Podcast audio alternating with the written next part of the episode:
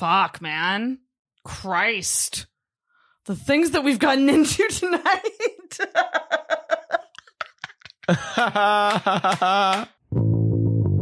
oh, hey, Internet. Welcome to the Intoxicated Podcast, a weekly comedy talk show that dives into the personal lives of comedians, experts, and creators.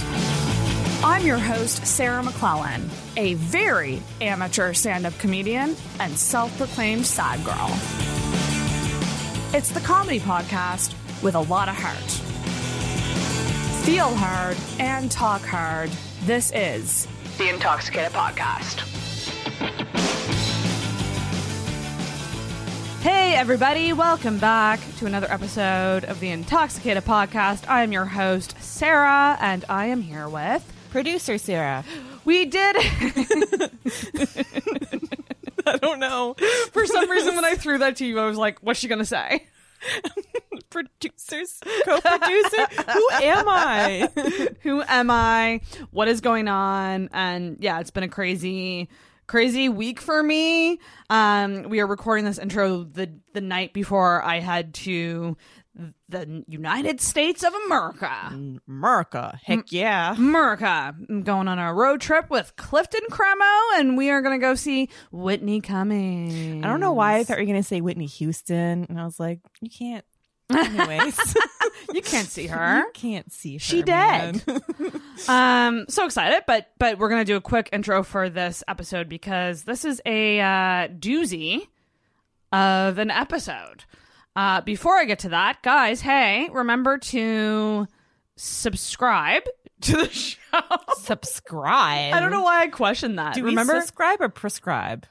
No, subscribe. We we we prescribe you to subscribe, subscribe. to the podcast wherever you're listening. Obviously, whatever you're listening to this on right now, hit subscribe so you don't miss any episodes. Also, if you're listening on Apple, leave us a rating or review, A please. Review or rating. Re- oh my god, review or rating. I'm actually having jing- some jingles made. Uh, Wendy's gonna make us some jingles. Oh, that's so So I'm I'm gonna get some jingles for like pee break, uh, Yeah. like a TMI warning, like stuff Oh, like that. That's so fun. yeah. So maybe we'll make a reviews one For too. now, go Uh, on to Apple iTunes Music or wherever you listen to iPods. iPods. this is not going well. Just subscribe to our podcast. Just subscribe and leave a review, please. Tell your friends. Uh, make sure you're following the podcast on social media, on Instagram and Facebook, Intoxicated Podcast, and please check out the YouTube channel. Um, and as always, we're always taking voicemails, so you can leave us a voicemail. The link is in the description of the podcast, and also the anonymous I guess I'm calling it the talk line form. Fill out the talk form because then you can stay anonymous. You don't have to call in with your voice and you can say whatever the fuck you want in the talk form. Like it's almost like the amped up version of the voicemail yeah, exactly. because it's anonymous. So please do that. Um, you guys, this week's episode is insane. it's a little bit cray cray. It's a little bit all, it's a little bit awesome in the best way possible. It's a little bit captivating. I had a podcast hangover after this episode. yeah, But that's a good thing because that means that means you had a conversation that number one you'll probably never forget, and number two, like it was so good it just took a lot out of you. so good, so unexpected. Um, this week's guest is is a new comic to the Halifax comedy scene, Andrew Kay. Um, originally from Newfoundland, he is here now. He's part of the Halifax scene now, and I met him a couple times, and I was like, he just seems interesting to me. So like, come on, come on the podcast, and uh, I was uh not expecting uh, a, a three hour conversation Surprise! that um we I, I edited it down to the best of my ability. I mean this in the best way possible, but it was a lot. It was a lot. We really it was a lot of fun. it was tons of fun, but we got into some, you know, some touchier subjects. I'm not even gonna I'm not even gonna like tease too much about it because I really just want people to listen. But what a conversation. And number one, Andrew's hilarious. Um, if you ever see him perform, he is uh, extremely natural and comfortable on stage, and he is always like interacting with the crowd while also doing jokes, which I think is something so many comics strive to do. Uh, and it's a hard, and I think it's a skill How that, like, when people do it right, they don't give themselves enough credit for doing it right. Exactly. So, uh, super funny. And uh, we talked a lot in this episode about things like enlightenment and meditation and being joyful in your life and joyful in yourself.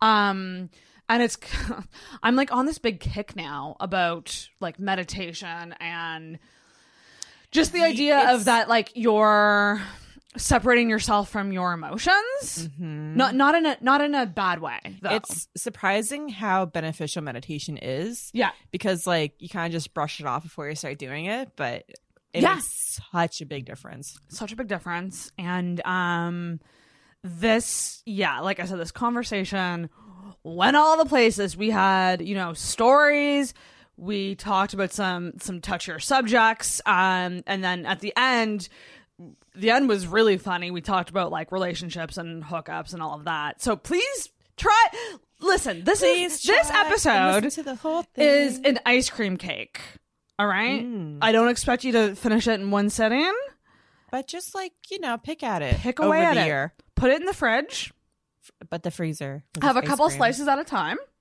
and then Come back to it. come back to it. Um it was truly a great like i truly think it's one of the more memorable conversations i've had on this show in the five years that i've done it. Mhm. yeah.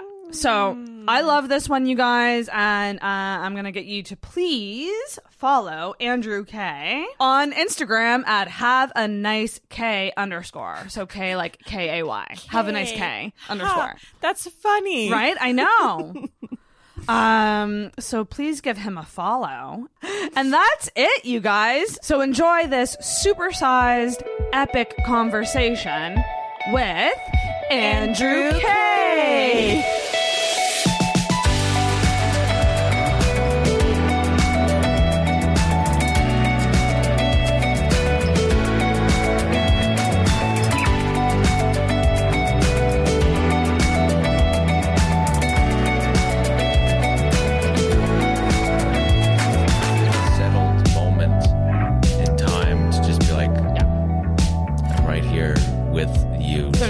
phones. Talk. We're not on. Like I I have a screen here, but I'm not. Uh, but it's just to make sure things are recording and shit. um, but yeah, no, it is like a cup. Like it's like an hour or two of conversand that like we don't always have anymore. Well, to be honest, I hate hanging around at like after shows and stuff. I don't hate it, but and I want, and it's funny because I want to like get to know people. I've noticed that about also you. Yeah, just you- like leaving and going home because you know work or whatever. I just like okay, I like eating chocolate. And I just like going home and eating chocolate and just sitting and watching. You know, I I've been watching a lot of baseball videos on YouTube and stuff, and that is just a pleasant thing that I like doing lately. But uh, you know, I don't.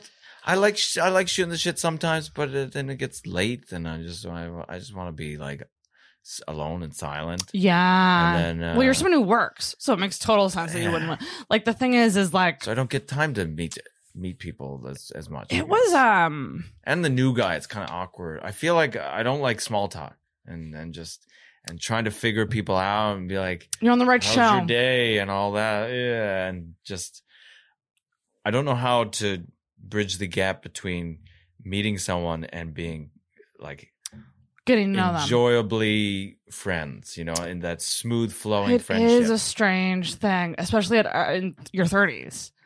yeah. I find it's It just even stranger happens. because when you're in your 30s, you this is sad to say, but like you've become your own friend. Like you just said, I I like going home and being with myself and eating chocolate and watching baseball videos. Like like when you're when you're older, like you really. I I always say I'm like the competition for me, like with men, is not other women. It's you're in competition with me. Like I'm the competition. It's either you or me, and I enjoy me more. Yeah. yeah. So like Mhm. like I like I've become someone who just really enjoys being alone.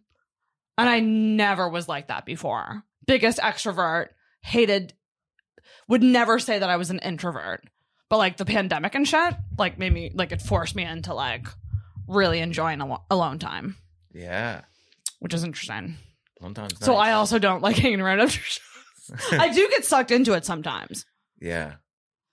Well, I'll do it. You know, But- conversation gets there, and uh, I do enjoy people's company, and and uh, I have no problem with anyone on the scene. Um, Boring. just- yeah, well, not joking, yet. Just I mean, we'll see. yeah. People might have a problem with me, I don't know. But yeah, I don't know. It's funny. I I would like to do it, but there's like this conflict where I'm just like, I'd I'd rather just kind of just chill and and not. But yeah, that's the thing. It's like this is a moment because like we've seen each other and be like, but we we've never just like sat down and had a, a talk. conversation Exactly. why you're solely here. just to chat. Yeah, so it's cool to take that time. Awesome. So let's let's get into it. Great. You ready for this shit? Yeah. We're diving in. There's no going back. Um, hey everybody, this is the Intoxicated Podcast, and uh, I'm so excited to have a a new guest on the show. He hails from Newfoundland, right? That's where you, that's where you hail from. I, I love how people Be on the East Coast always say that. Hails. Hails. Hail from Newfoundland. Um, I'm very excited to introduce Andrew Kay to the show. Welcome. Thank you. This is this is nice. This is a nice, enjoyable environment. I'm glad. I would hate for someone to walk in and just be like, what the fuck did I just walk into? I'm just happy it's warm. my uh, my apartment's cold. oh, shitty. Well, this this apartment's actually it can it can get too warm because we don't control the heat. Mm. So sometimes they cook us in here, but You're wearing a complain. t-shirt. That's that's great. this is a lot for me. Normally, I'm like in a tank top and like little booty shorts. That's like what I typically wear around here. But um, but yeah, I'm glad you're here. So Andrew, you are you're fairly new to the Halifax scene, right? Yeah. So when did you arrive in Halifax? When did we meet? Was it summertime? I we got met? here. I think I got here around uh, September or October. Oh, that makes more sense. Is that the first time I met you? I'm trying to think of how we first met. I don't know if it was like, oh, it was Foggy Goggle. That's what it was. Yeah. You were new on the Foggy Goggle show, Yeah, yeah. and we kind of introduced each other. Yeah. After uh, Foggy Funnies uh, every Sunday night at Foggy Goggle, hosted by Megan McCracken. You're welcome, Megan, for the free plug. Um, Killing it. Yeah, that's awesome. So you, you came here and you're living here now, and you are where in Newfoundland are you from?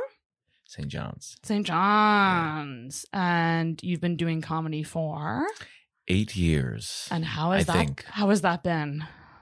Oh, it's been a journey. I know. do I do I look into the camera? You can you can look you at me that? or the ca- you can you can do whatever. There's no rules. Okay. Just don't look away from like don't look over there. That would be weird. Yeah, yeah. Look at something. I have to look at something. Yeah, that's okay. but no pressure to to like eye the camera down because I'm mostly doing this, so Uh, that might be creepy. It is Stare into the interesting looking into just a camera lens and pretending there's people that you're, you know, like uh, like oh, like you're picturing a, human. little like a like, theater to of treat it like a human. Or something, Yes. Picture about a hundred because that's about my listenership. Hey, hey. It's not that much. Should be more. But uh, that's the thing is, it is though. If you have like a hundred followers on Twitter, that's not a lot of followers. No. But if you have a hundred followers in real life, that's a cult. If you had a room You know. full of a hundred people, that'd be a lot of people. exactly. Yeah, that's kind of how I see it too. I kind of see it that way. A, a good rule that someone told me when I first started podcasting was, um, picture your your your downloads or your listeners like picture buying them lunch, and if you can't afford it, that's a good number. And I was just like, it's a low bar, but okay, pretty low bar. yeah. Uh, I'm five years in, so I'm like, I'm looking to grow this bitch. I'm looking to to ramp her up. Yeah. How do you do it? I don't, I don't know. It's a golden question, dude. Still trying to figure it out. Seems like having fun. Just having fun and just, you know, doing what you love. It doesn't seem because like Joe Rogan, I know uh, nobody, uh, people, Joe, you know, Joe Rogan stuff, but like he started it and he just wanted, That's he didn't do it for fame or success. He's just kicking it with friends. As well, far as I've that's heard. you nailed it with podcasting. If, if you you gotta actually enjoy the content you're making. Yeah. And like we said before we officially start the episode, like this is a pre planned, scheduled conversation, which we might not have had normally, you and I. You Yeah. know? Like we're both Otherwise, it would have been a date. Yeah. you want to go for coffees? and dates are the let me tell you I, I really do kick it into podcaster mode when i'm on dates it's bad i'm just asking all the questions i, I That's actually really funny to have. Like, you should have a Tinder date and then invite them onto this podcast. i've wanted to do that I feel like that's an exciting thing. Like, i've legit wanted to do that you might want some and sort of like bodyguard here or something. I don't know. that's the thing i out would the have to oh my god it'd be so funny to have like a comedian like a couple comics here hanging out um Oh my god, yeah. Fuck, that would be funny. Whoever does that would be insane. Can you imagine matching with a girl and then her being like, Do you want to come do a podcast with Don't tell them. comedians watching us? Yeah. Don't tell them? Yeah, we're just no, yeah, just invite them over. Be like, come over to my house, and then just have comics sitting here, and then Honestly, it's a good litmus test for how it would be like dating me. Truly. I'm in on this. I would be here, and I fully, I fully support this idea. I think that's hilarious and uh, Well, something interesting that I am doing I'm interesting. doing another live show. I've, I, I did I did one like two years ago, but um, I'm going to do another podcast live show, and part of that live show will be a match game segment. I have a friend who's a matchmaker, and we are going to have we're going to find three bachelors Oh, and like put like a screen here so I don't see them, and then oh, ask them questions, and I'll just hear their answers, and then I'll pick one. yeah. We're going to do that live on a stage. Oh my gosh, that's that's exciting. Yeah, that'll be exciting to see. You guys will get to see how disappointed I am in every single man. Oh. yeah, I should be live. more Just positive. second by second. That's exciting. Yeah, I mean, maybe she'll find someone. She's Maybe. a match. That's her job. yeah, that's her job. How did we get on this? I What was my remember. initial question? Where are we? Where what what's going on? but you've been you've been bumming around the Halifax scene, you've been hitting up shows and stuff. How does it compare to Newfoundland? The thing I've seen here, I've Mm. mentioned this to people, is that people in Newfoundland are very like naturally funny. It's like ingrained. It's like weird. In You Newfoundland just- culture. Yeah. Yeah, you just I don't know what it is, just because it's shitty to live there or something. you run into people like just down the street, they'll crack a joke with you. Like you go to the grocery store, someone will just crack a joke, Mm, just this random person you've never met, right. and then, um, but like here you don't find that exact same thing. So it seems like people are funny in Newfoundland, but they don't have jokes. and That's they don't understand jokes. But here Interesting. they have jokes, but We have no I personality. it's not. It, it, the more, there's more of a focus on jokes than like being stage funny. presence, and Oh, yeah, that's interesting. That is very interesting. just my observation. No, no, no, I I don't know that. if it's correct or not, but like, yeah, like in in. In Newfoundland, there's these like personalities, and people go up on stage and they'll just rant and blah, and it's just like this natural funniness, and sometimes it's not, but it's like there's like this humor to that. Um, but here it seems like it's you're you're listening you're listening to clearly what's a joke, and uh, often I find there's there's not as much of a, a veil. It's the- a little predictable. But uh perhaps and i don't Yeah. mean to criticize No, I love this. anything um i obviously there's so many talented people here Mm. um and it's yeah that's why actually the, like I, i'm really happy to be here for that reason because um i'm getting to see all sorts of different types of jokes and different types of people Different styles. and and, and people are definitely appreciate the form a lot more here That's very true. yeah and so uh and like the whole yeah the creative part of it and people are more passionate about it here while while in newfoundland people are right now the scene i think is looking worse than ever it's uh from what i've heard anyway It's just you know a lot of people aren't performing as much anymore. Uh, the scene is Oh. very small.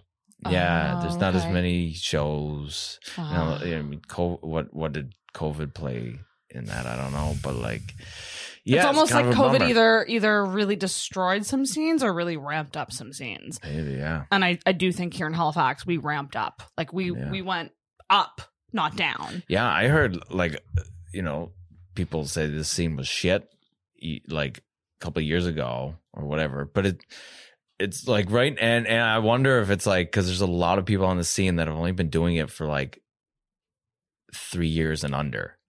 It seems like most of the scene is built upon people that have been doing three years and yon- under. I would say like three to, three to five. Maybe. At least the open mic scene. Yeah. Then- yeah. Okay. Yeah. Yeah. No, you're right. And those are the and you know, I mean, we we we lost someone who put on a lot of shows during Laporte. Mhm. Um, but um, it was COVID that I think inspired a lot of new mics to pop up.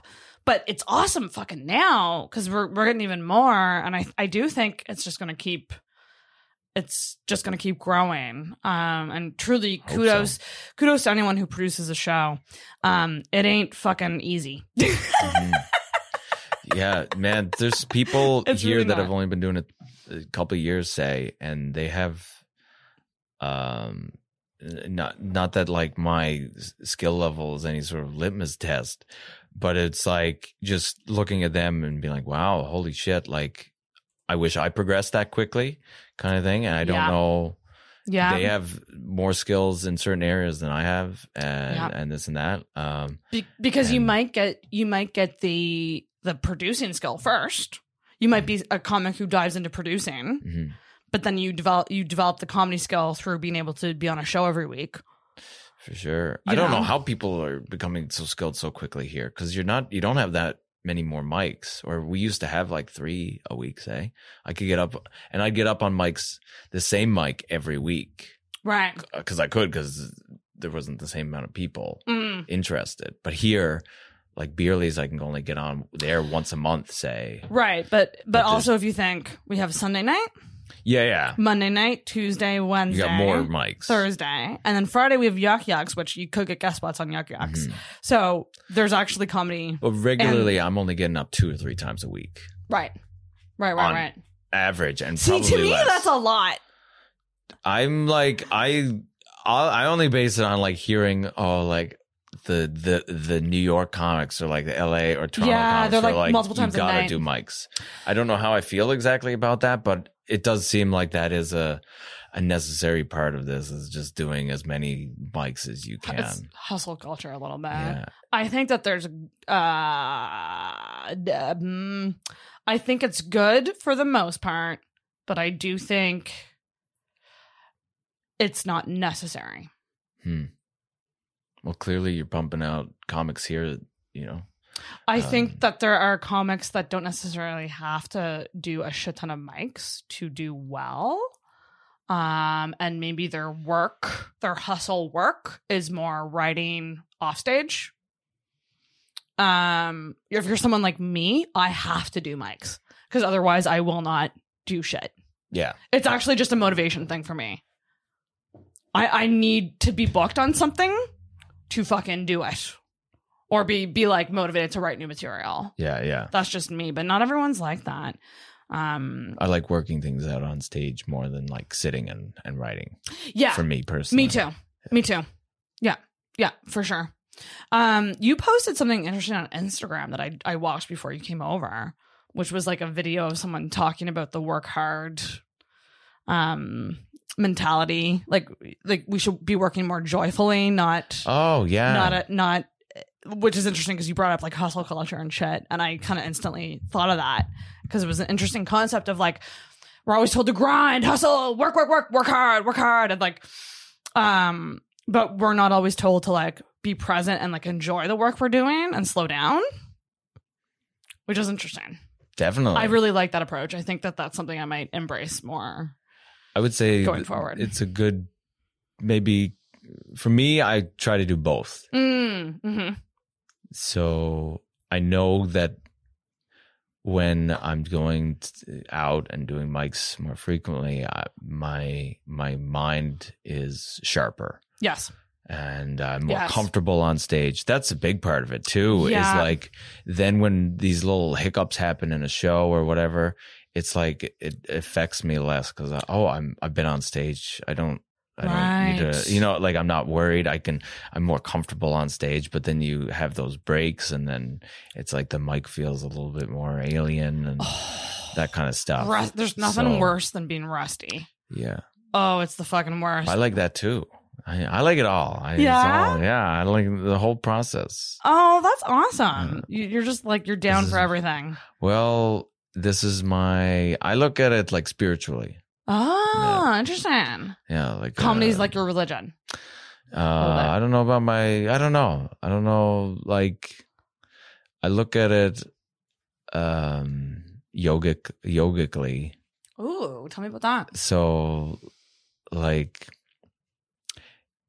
the different types of yoga. There's different types of yoga. There's hatha yoga, and there's some other yogas, and there's karma yoga, and Ooh. and karma yoga is like is you can use anything for yoga really or or like meditation or spirit spiritual work. So it's like anything is a process for purifying your body and your mind Mm. so uh and and that video that I posted was Sadhguru and uh so like his thing he he he talked I heard him talk about this thing. I was reading him uh actually I was yeah I was reading him talk about uh karma. And it was like karma we all are born with a certain amount of karma uh in our system like uh I just think of it like karma Reddit point, like Reddit karma. yeah he you know where there's, my mind went to. there's that karma of like good like a lot of people talk about good and bad good that kind of karma but uh, he he he doesn't convey it in that same way it's um i guess like an energetic thing i would i wouldn't know how to Hmm. like properly talk about it but basically um Hmm. he he said some one thing he said was like if you're working like and you don't enjoy it you're just creating more karma in your life and oh and my god. so like I guess by so true. alleviating karma, you're purifying the body, and then you know, uh, life feels lighter, and uh, and then I guess if you look at it spiritually, you're like leading towards enlightenment and uh, Oh new God. Understanding of. Uh, I I don't understand all. The, I don't understand any of this. it but makes fuck. That's how I look at it. I that's why comedy is like I just look at it. I'm like, okay, this is my. No matter what happens, I don't need to know the result. I don't need. It doesn't have to result in a good or a bad way. It's like whatever I'm doing, and if I get success from this, great. But if not, whatever. Because you either legit way, just enjoy doing that. yeah, and it's helping me, and like that's why it's like some people are like, "Oh, I've, I bombed," or "This sucked," or "This was bad," or "This was good," but it's like it's all helping me grow. So why do I hate it? You know? Okay, I have to tell a story. Uh, it involves you because this is. I still think about this and it makes me laugh so fucking hard. So you okay? So I had a. I don't know if you remember this or not. I had my second guest spot at Yuk Yuks, and I was backstage alone, and you came in. This was like. Again, like it was, I was the guest spot, so I don't know who was on. It might have been the headliner on stage or something. Um, but you came in, hey Sarah, what's up? And I was bawling. I had tears streaming down my face, and you were just like, oh shit. it was just so Sorry fu- about that. No, it was just so fucking funny because it was like such a fucking like that's just who you are. Like you're you're not someone to cry after a bomb, probably. Do you know what I mean? And uh, Sometimes, I mean, just because I look, uh, or I try to be optimistic or or whatever. It's like, uh, yeah, it fucking sucks. Stuff sucks. Obviously, stuff sucks, and stuff uh, is unpleasant or pleasant, or uh, you know. But it's like, yeah, I mean, it's all learning. that's how I try to look at it. Yeah, Yeah. and the, and the more I keep coming back to that, and just keep oh, okay, hold on, this is happening for a reason, That's that right. kind of thing. But It's tough. Yeah. yeah. You do have to get wrap your mind around that. Um, how did you find your first couple years of starting comedy? Were you someone who um like did you bomb a lot when you first started? Did you do did you have a strong start? Like what what was your start like? I think both. It was it was looking back on it, it was interesting.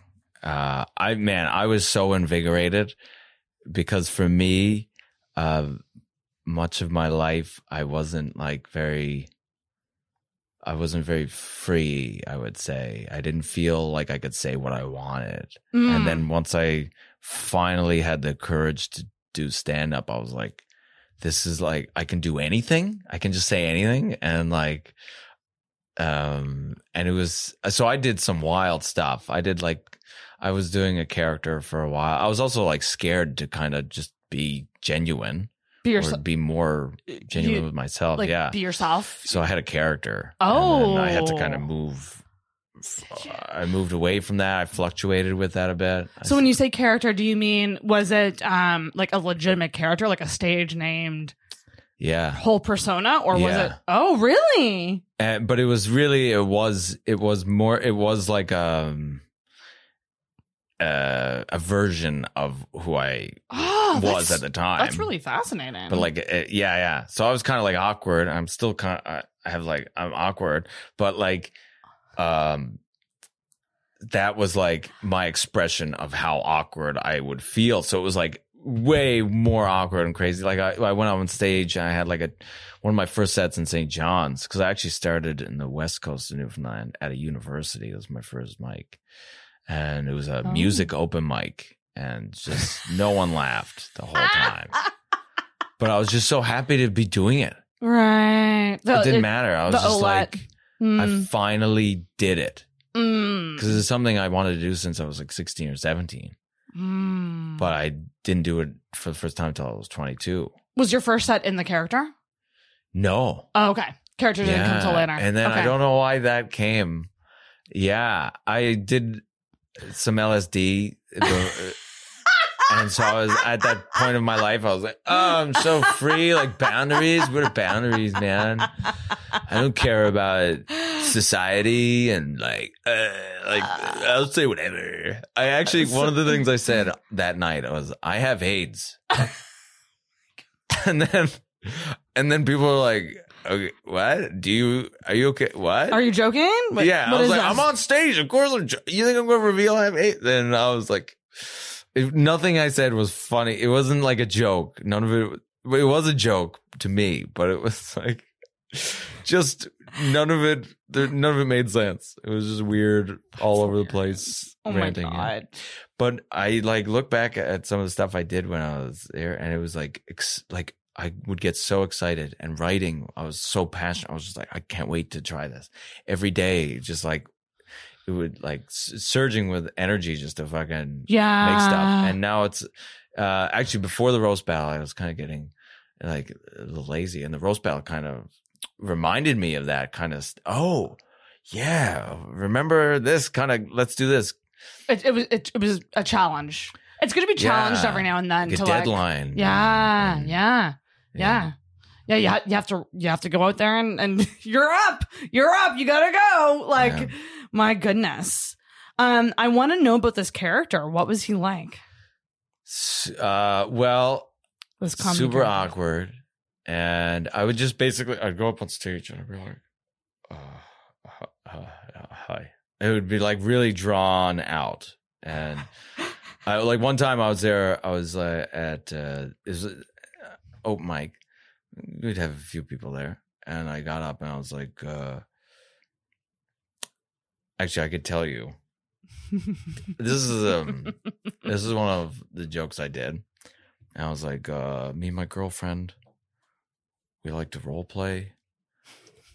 Uh, I'll be an ISIS member and her my recruit. And and then uh I was um yeah, and uh and I'll be like, uh Allah says come here now. And she'll be like, Why?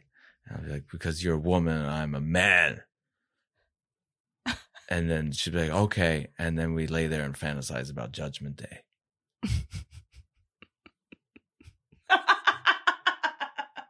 And it's just way more awkward than that. Like I didn't even.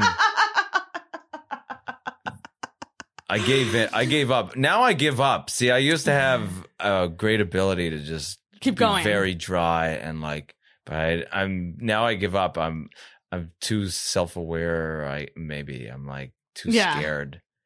Yeah. To, like, to- then I was just to sit in the awkwardness. didn't give a fuck. Like yeah, That's a skill in, in and of itself. I, I I envy people who can who can do that. I want to get laughs, but then I was like, I don't give a fuck anyone thinks. Yeah. Now I'm like, oh, eh, I hope you do. That's I hope you like me. that's why it's good to do a lot of mics. I think. You Yes, like, it, it keeps it the juices matter. flowing. You know, you're bombing. Sometimes you're killing. Other times, bomb, bomb, kill, whatever. So, Yeah. Yeah, that's true. I think now is a good time to get into the first segment, which is the assumption segment. Oh, I'm excited for that.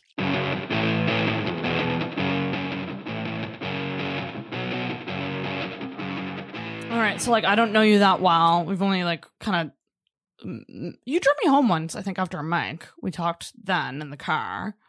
Uh I don't know you that I just don't know you that well, Andrew. You're a mystery man Good. in my mind. But based on your vibe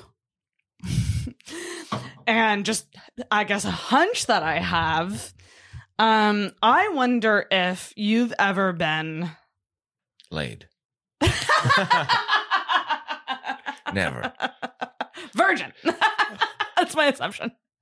Um, have you ever been had a run in with the law because of like a ridiculous thing that you did? Not a bad thing. I don't think you're a murderer or anything. But but like you mentioned LSD. Like I just picture you as a bit of a partier. used to be. Ah, I had the same assumption about Peter Anthony, and he said the same thing. Used to be. When you were back in those days, did you ever get arrested? Never arrested. Okay. I've always My assumption's been wrong. Uh, good with words and manipulating situations. I, I- think, yeah. ha- have you gotten yourself into ridiculous situations? Yes, Yeah. but I've been good at getting. I can get out of it. Okay. Yeah, I've usually um because if I'm in a situation, I could kind of be like, oh, if a cop say if a cop came, I'd, I'd be able to kind of be like, oh, sorry, officer, I'm just you know, I'd be like, I could politely handle situations, or I could be a dick. I had a good- Okay. I've always had kind of a good understanding of of those kinds of things. Now, if I'm really fucking drunk or fucked up, then probably not. But luckily, I never. I don't. I don't think I've ever. My friends, for sure.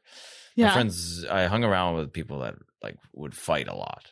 I did get. Oh. Uh, I got in a bar fight once, okay. but I wasn't. See, this is the thing. I'm on the peripheries of these things, where like my friends are like the ones that fight, and I'm just kind of like, okay, what the fuck is happening? And um, but this time I got pulled in because uh, this guy. So we are in Newfoundland at this like kind of sketchier bar. Uh, and uh, we're just by ourselves on one side of the bar, and there's like another crew of guys on the other side of the bar. And then one guy comes over and he's shirtless, coked up. And after the fact, realize this guy's like just always gets in fights in this particular part of Newfoundland called Torbay. Oh and, yes. okay. uh, you know about Torbay? I, I've heard of it. well, it's like you know, it's some wild people there. They, Okay. The boys get get shit sometimes for being they're rough around the edges, but I mean, I get stuff, and whereas I get stuff because I'm a townie kind of thing. uh, townie. Um. Yeah. Yeah. Yeah. Um, I'm so- a mainlander. Uh, so you're a mainlander, listen, yeah. Exactly. I don't know shit.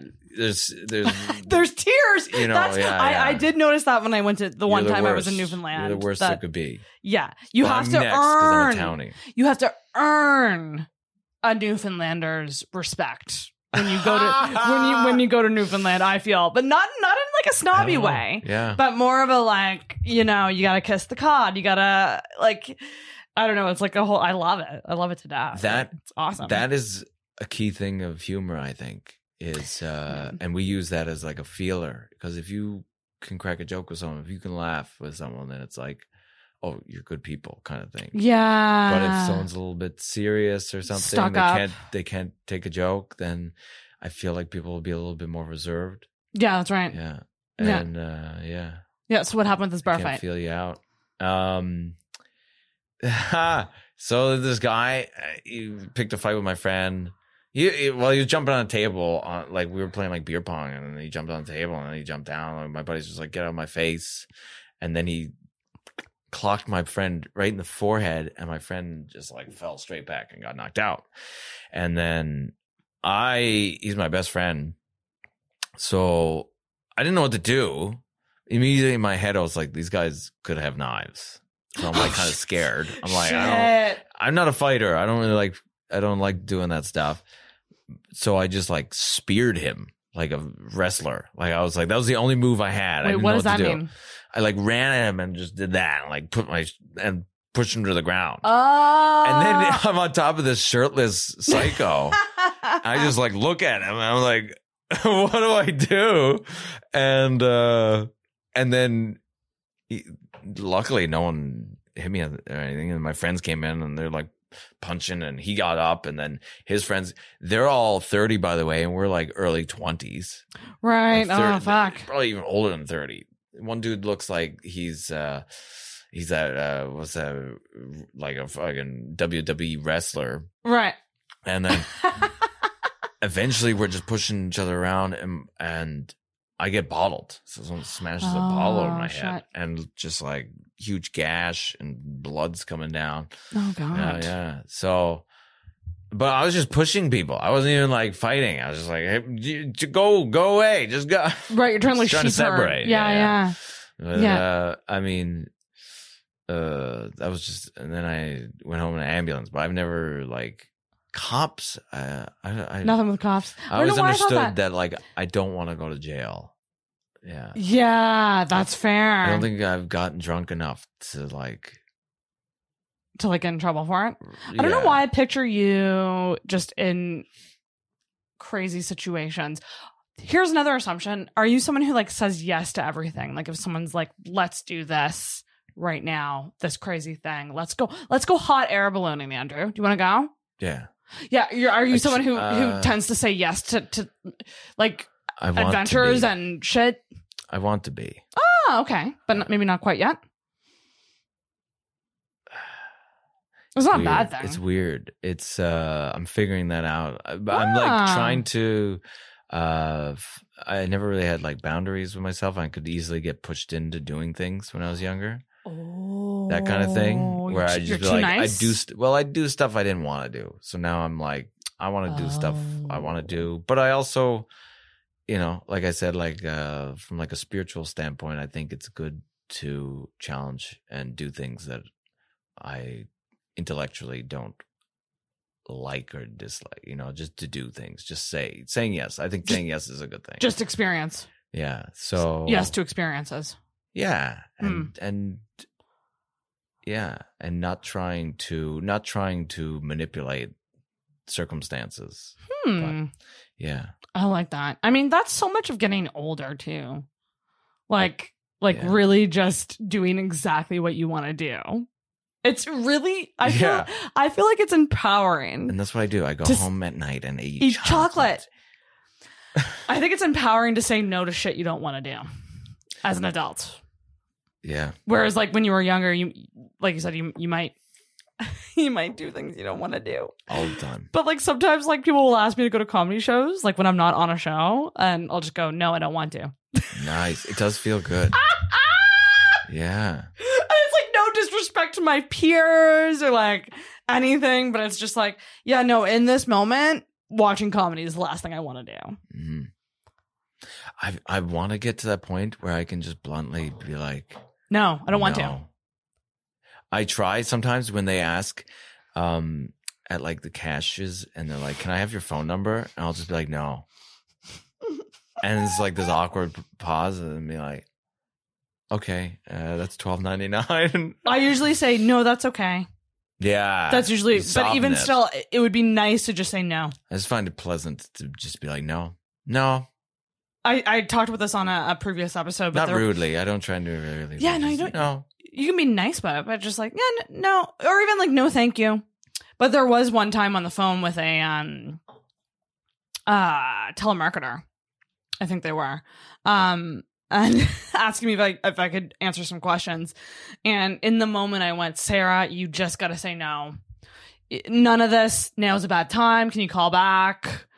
And I was just like, no. Or, or I said no, and then they're like, "Is there a better time to call back?" And I went, "No." Never. and I felt so bad. But it, it also felt good on some level of like, just like, yeah, okay, I just said the word. They're doing their job. They're But some of those are job. I feel- fun. I Sometimes those are really fun. They appreciate that. If you can crack a joke to a telemarketer, they appreciate it. One I did one time with this lady and she she like thanked me. She was like, Oh, thank you. There's so many I've had a really bad day and there's so many asshole, blah blah blah. Mm. And it's just nice to, Oh, to not so be nice. berated by someone. So, so you did a survey, but you were like kind of having fun with that. I can't remember. Right. Someone called me and I was nice to them. And Yeah. uh, I cracked a joke. I can't remember what I said. I do think the practice of empathy is insanely important. Yeah. Like, like literally just the idea of like putting yourself in someone else's shoes. I practice. I want to practice insane empathy, Insane, sa- like, like, rel- like kind of. boundless empathy, Mm-hmm. because Mm. people have boundaries on their empathy. Oh, there is for sure. I'll I'll have empathy for someone whose cat died, but not not if they're part of the convoy. That's right. I can't have empathy for someone that's part of the convoy, or this or that. That's uh, that's a lot We're not going to get anywhere if if you choose sides. Yeah, yeah. No, I I But think it's I hard because I think I would agree. people are doing crazy shit that It is is. inexplicable. No, you're right. But it, it but it is again it's understanding the human experience and how it's different for Yeah. literally everyone even the people that are so different from us and so even if like they're doing things that uh we don't like and we're against they are like we were all isn't it crazy that we were all born newborn babies all of us and like just grew up into these Mhm. people you know what i mean like And it's wild we've all been on this like I had this thought of like we're all we have all been on this earth together. Like this group, this batch. of people yeah Yeah. like no one else will experience Robin Williams ever again. Mm. Oof. But we got to see Robin Williams. Yeah, that's I- right. That's crazy. You know, like, Oh, oh, yeah. one of the greats. yeah And, and, and you're here and I'm here Yeah. and we're, you know, we were born around the same time. That's pretty cool. Part the same batch. There was a, a Reddit post once that was like, at some point in history, no one will know you. Like, like Yeah. very far down the line, like That's right now. No one, no one. no one knows us. Yeah. but like, like, yeah, just the idea of like eventually your legacy will die Yeah. and no one will know your name, who you were. I mean, that Even is if you just- have a statue. that goes so deep, dude. Like, like just the idea of that. God, this is fucking deep. But like you mentioned LSD, are you big into like hallucinogens or anything? I support them. I don't do Yeah. them, or I haven't done them in some time now. right? But just the idea of like this is only like our casing. Relatively real. Yeah, exactly. Is only like a part of the picture of what's out there. That is how I, yeah, I don't understand anything. Um, No. with regards to that or anything. I mean, yeah, I do, I do support that this is one plane of reality. Yeah, I do. And I don't, but I, I don't know why and I don't understand. Like, this is all I know Yes. Yeah. that exists. Yeah. So I don't, I've never had some sort of experience beyond this other than LSD and I don't even fucking really remember what happened. I don't ah, underst- okay. like I, I remember, but I don't know what was happening in that moment. It was, it was overwhelming. Hmm. So it wasn't like one of those experiences of like, I saw heaven and Jesus came down and it was. Yeah, I understand yeah. the universe now. Like none of that. It was confusion. I am um madness. I yeah, it's interesting. I think it's a mental thing because I I recently did a um sensory dep deprivation tank. I saw. Yeah, I saw your uh, post on it was Instagram. Yeah, it? I did it for my for Yeah, my, my birthday on Saturday, and um, I think I was romanticizing the idea of a sensory Mm. deprivation tank, being like, I'm gonna go in there and I'm gonna be so calm, and I'm gonna actually meditate. Like I I do try to meditate, I really do. I really can't do it for any more than five to ten minutes before I get. I snap out of it. I have a real problem with slowing down and just being present without falling asleep. Yeah. Do you know what I mean? Oh, like it's, definitely. it's it's a big issue for me in my life. So it's doing this tank was like one of the many things I'm gonna try to uh to slow the fuck down, be present in my body again. But like I, I did it and it was it was cool. It was really fucking cool. But like I was going in there going, I'm gonna see things and I'm gonna have visions and I'm gonna tap into parts and I was just like, no, I was having a nap in water. Hmm, You know? that's hilarious. Which was still great. Having a nap in water, naked. the flotation tank. salty water, Salty water. warm, but not too warm water. I, Mm, I'm body try- trying to work a joke, being like, Hmm. you know, I'm dealing with the lack of a baby in my womb by going into a womb. Like literally, Yeah. it's supposed to feel like you're in the womb. like, like I'm recreating that. Um, but yeah, no, I had this like kind of whole all these expectations as to what it would be like, and then I realized, no, I think that that those things will come to me when I'm mentally ready for them. And things like meditation, sensory deprivation tank, maybe even yoga, if I start doing yoga, stuff like that is all going to help me slow the fuck down so I can tap into that side, but it's not going to happen instantly. Definitely. You know, like it's it's not something that you're just going to get. It's a whole process. It whole seems like it does. It seems like it would. Right? Well, I mean, ayahuasca here is pretty fucking insane. I did. I did that once. What? You did? Yeah. Uh, but it wasn't. Uh, I've been told it wasn't authentic, and an, an Mm. authentic experience, I should say, uh, Okay. because um, I talked to someone that went to several. Uh, she actually, well, she married a Peruvian man who was like an assistant oh. to ayahuasca retreats Oh, okay. in Peru. And so they, well, she was very hoity toity about the whole thing. And like, oh no, you can't do it. It's not like a true experience unless you like, you want to be as close to where you get the plant as possible, That's which right. I totally agree with now in hindsight. But, um, it was what it was, and the opportunity arose when it did, and how it did, and I just accepted it. And it was, and it was in? Ontario, in Ontario. yeah, in a on a random tree farm. no way. And like my buddy, see, my buddy's been the he's been he grabs my hand and pulls me, and I just go, okay, this is the thing I was telling you about. this right? is with my assumption. I feel like yeah, you, you're you're you're going for it. You're going with the people. You know, like yeah, yeah. Because uh not and i don't know if it's a yes man or a confused man that's trying to find help somewhere but uh, Man who can't say no. man who can't say no. But i could tell you know he's he helped he like he was getting benefits. Like because i was going through you know everybody goes through their shit hmm and i was going through my shit. We'll get to that later. and and uh and then he was like hey man um lsd and hey man meditation. Hey man ayahuasca, Ayahuasca. and i was like i was like it seems to be working for you so okay. I don't want to but i'm scared but okay. And so yeah and, and ended up doing ayahuasca and uh and it benefited me in in ways but also i like i just didn't know i didn't understand any of this stuff. I still you know have very little understanding of it. Uh like the next day the next day we went to a blue jays game.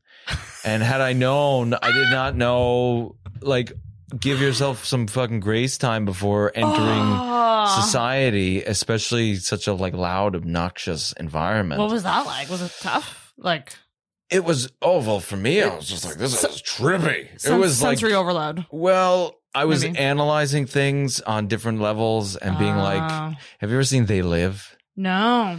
They Live is this movie with um, Rowdy, Rowdy, Rowdy, Roddy Piper, Okay. John Carpenter movie, sick movie. One of I, I would highly recommend. It's one of my favorite movies.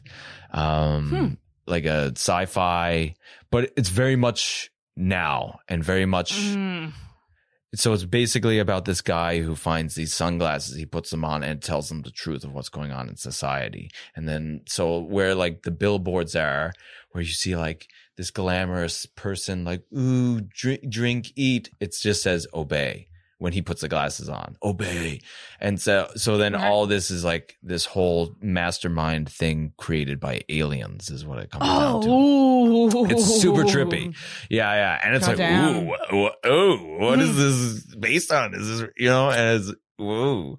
And, uh, so, you know, my, the mind gets carried away with these kind of things. And so I was basically like over, I was just like, ooh, what is this? What am I? I'm a human. Like watching a baseball game. Look at this guy. He's a human being throwing a baseball and we've evolved for many years and now he's throwing We're in a stadium that kind of looks like a spaceship. Oh, I never thought that. Yeah. yeah. I need to know though, what was ayahuasca like? Do, do you remember? Uh, yes. Oh, I remember. Yeah. Um, for me, my experience was uh intense. I remember I was scared going into it. I was, th- I was worried that I would be dealing with death.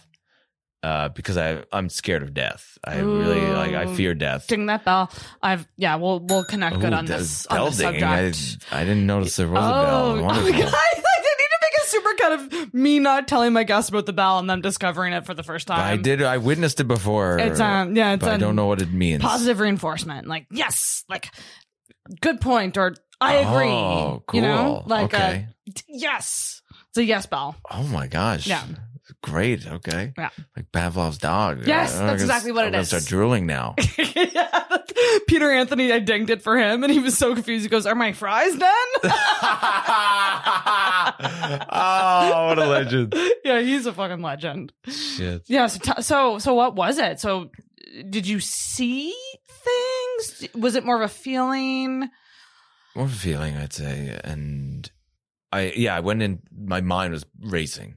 My mind was racing. I was so scared, so anxious because I didn't want to like, because part of this, like the, the whole journey for me is just like, uh, facing fears. I feel like that's a big thing. f- Oh, It's great. I, it's love that. like doing things I am scared to do has taught me a lot.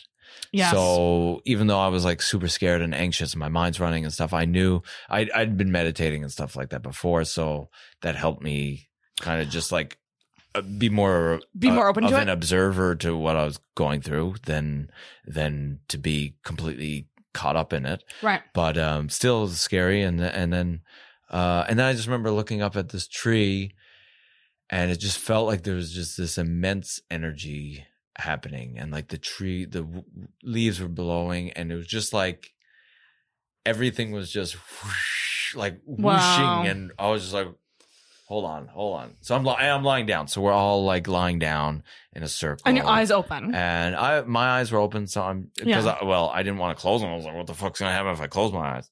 So and the shaman, there was a shaman, and he's and I guess he he had already given us uh, one dose of the the ayahuasca, and actually, if you if you wanted, you could go up and get more. uh, Like a second, you I can't remember if you could do more, like three, but you could definitely do two.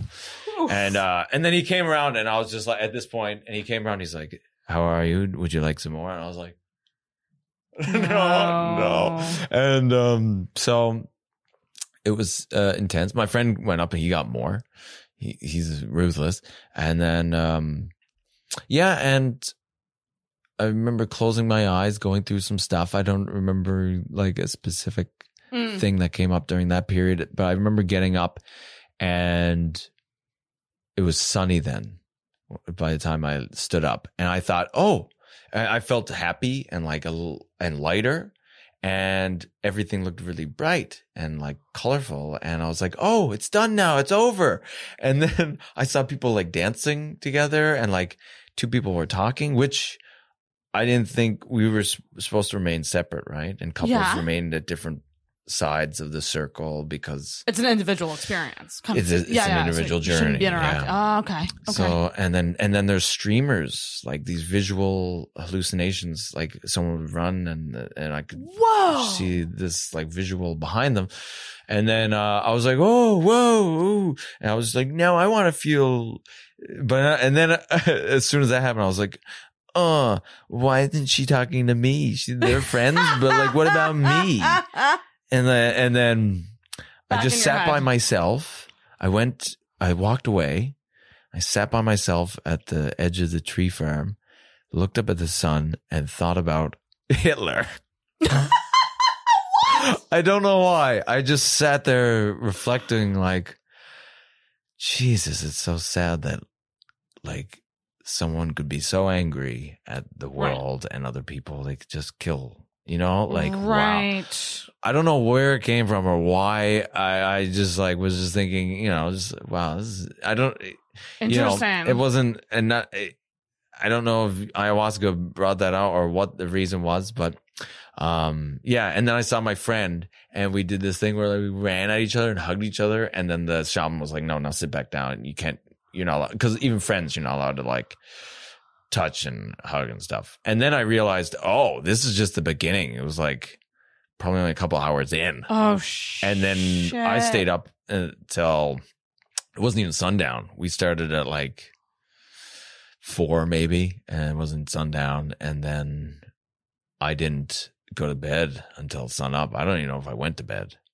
Yeah, it was it was a wild experience. it was Holy very shit, intense. dude. Holy fuck. Well, I wanted to watch the sunrise too, but I couldn't. I couldn't sleep. And and now the whole intense part of the trip didn't last that whole time, but there was residuals, this residual highness for sure. And like my mind was very active and very confused, and and that kept going.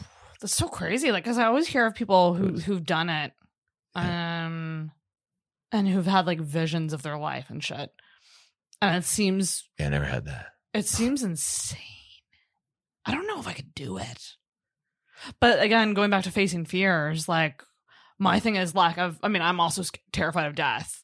Um, but giving up control is a big fear of mine. Same. So, Same. so things like um, uh, being put under for surgery, being under anesthesia, um, I'm terrified of. I've only ha- had it done once in my life.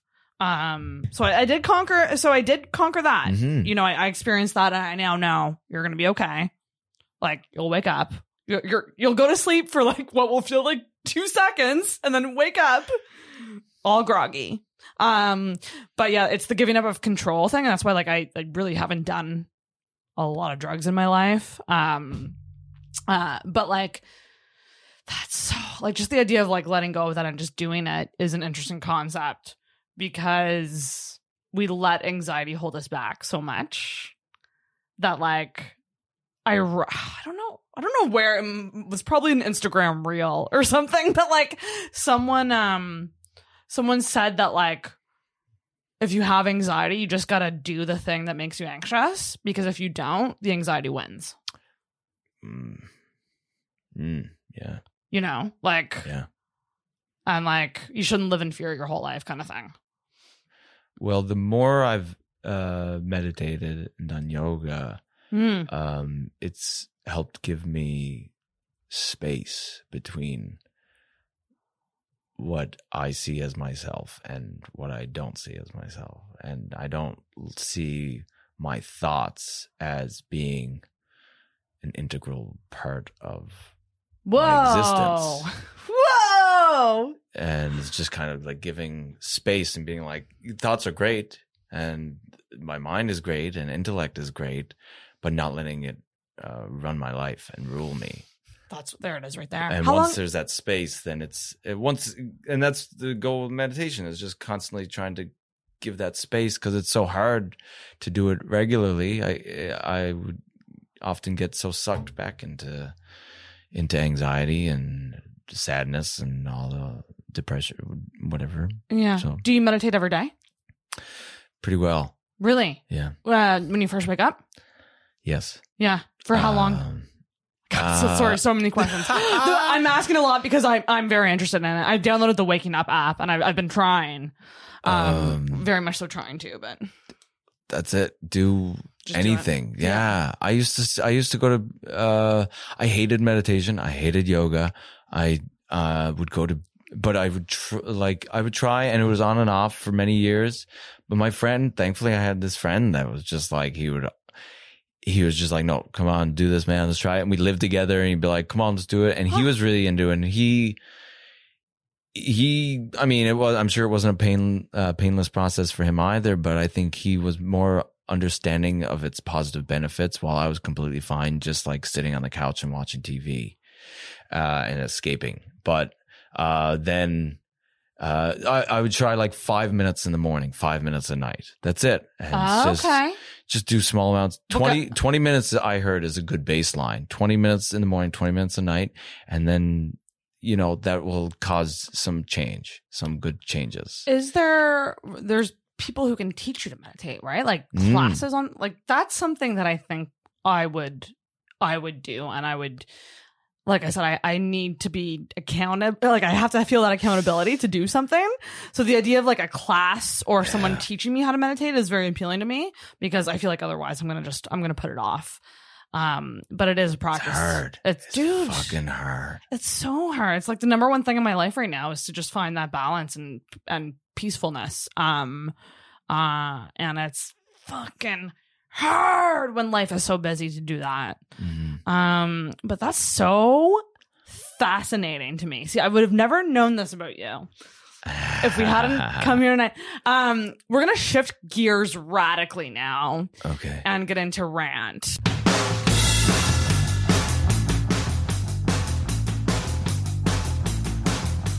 So we're gonna go from positive, peaceful calmness to what's pissing you off or bugging you, um, something, something just like that you don't like that's bugging you right now. Anything? Um, well, I was floating around. I was thinking about like, you know, yoga actually, meditation. Yeah, yeah. And just But then okay, what if I don't have like a rant cuz I don't I don't Is there maybe feel a like misconception overly about about those things that bugs you that like the public people might have about it? Okay, I just um it saddens me when they're I get okay, no, maybe this is a good rant. Um There's people on the left and there's people on the right. hmm And neither is really cares what the other has to say. Right. and it's you know i find that i don't uh, identify as a side Mm. right and maybe i should Mm. but i don't hmm and i get along with people equally on the left that have very strong left views and uh, and people on the right that have very strong right views or whatever um i just i guess my rant would be i wish people would just get along i guess I Learn don't more know. about each other, maybe. isn't that cheesy just i don't, I don't know what it is but i Learn- don't know if there's a uh answer Well, maybe I- just we have to do this maybe we have to just some people just have to hate each other and go let this all out for us to move forward i don't fucking know but it seems Yeah. it seems like both sides are complaining about the same thing Right, right, right, right, and not listening to each other in any way.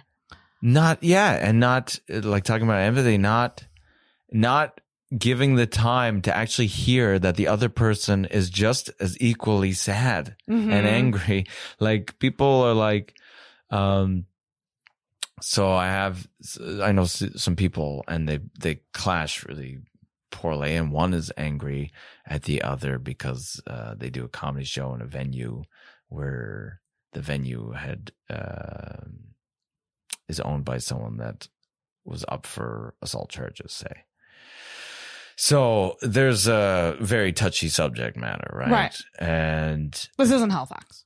no Okay. Is- yeah. Just to confirm.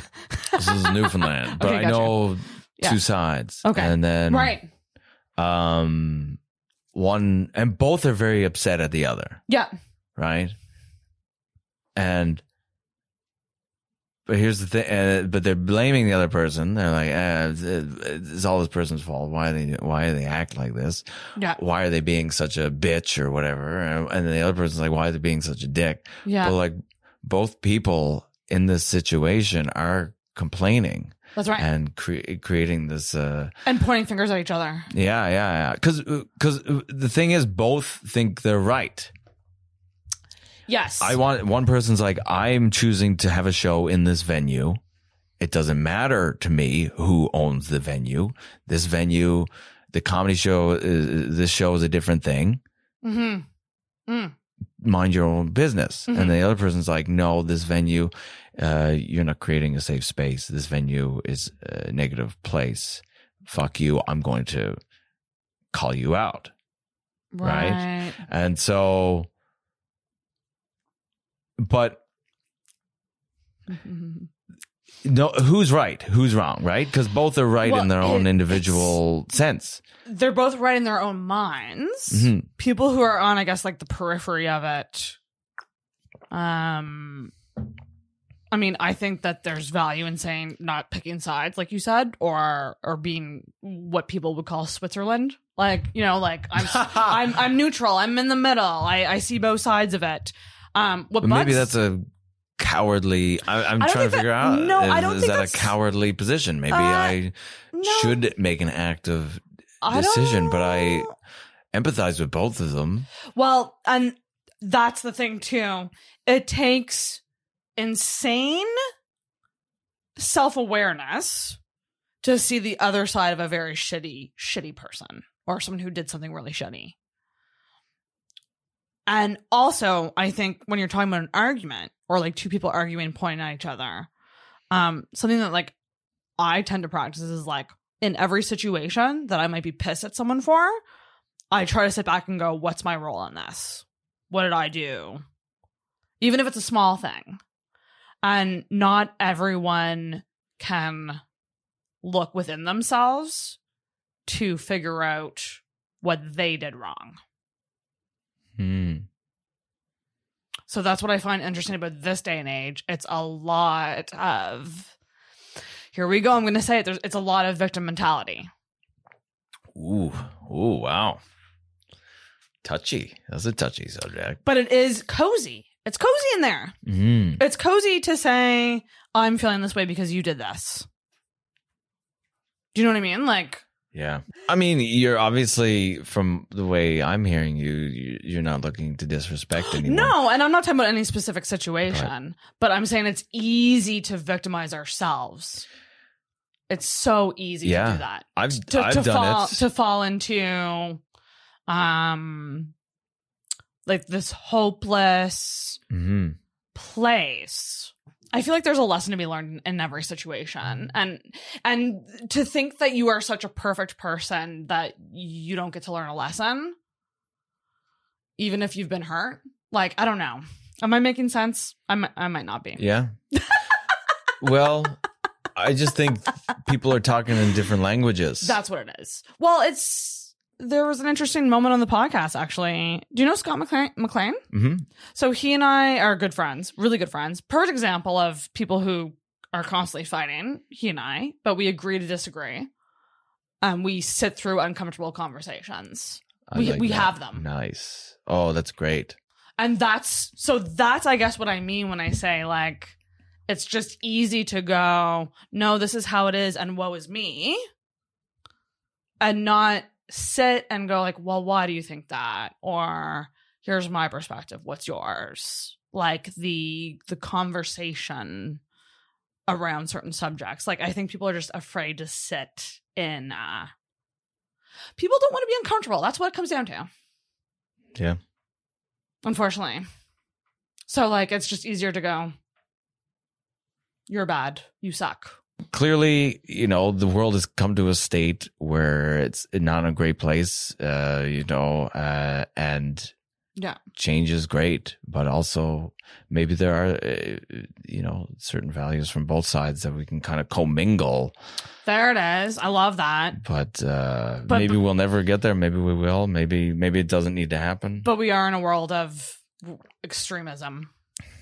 yeah, and uh, so And- yeah, a lot and- of people and- don't want change. A lot of people want change. and picking yeah. and yeah i am this this is you know like identifying as left or right um and like staying in that box and not even hearing out the other side yeah i agree it's it's frustrating I get it too because it's like it must be annoying to just always hear uh, uh, some of the views that bring up uh, emotions in in you. but that's what you gotta do Mm. you, you gotta cut through that shit Yeah, you know like and that's what i think so many people avoid and that's the that's the thing right there get uncomfortable everybody learn to be uncomfortable Mm. Um. All right. That was that was a good rant. yeah. I feel like I have to. It's a delicate, like, ooh. Yeah, that was a delicate subject. Okay, so we're gonna shift gears back into you, Andrew. Um. What? So this segment is where I find out what's wrong with you.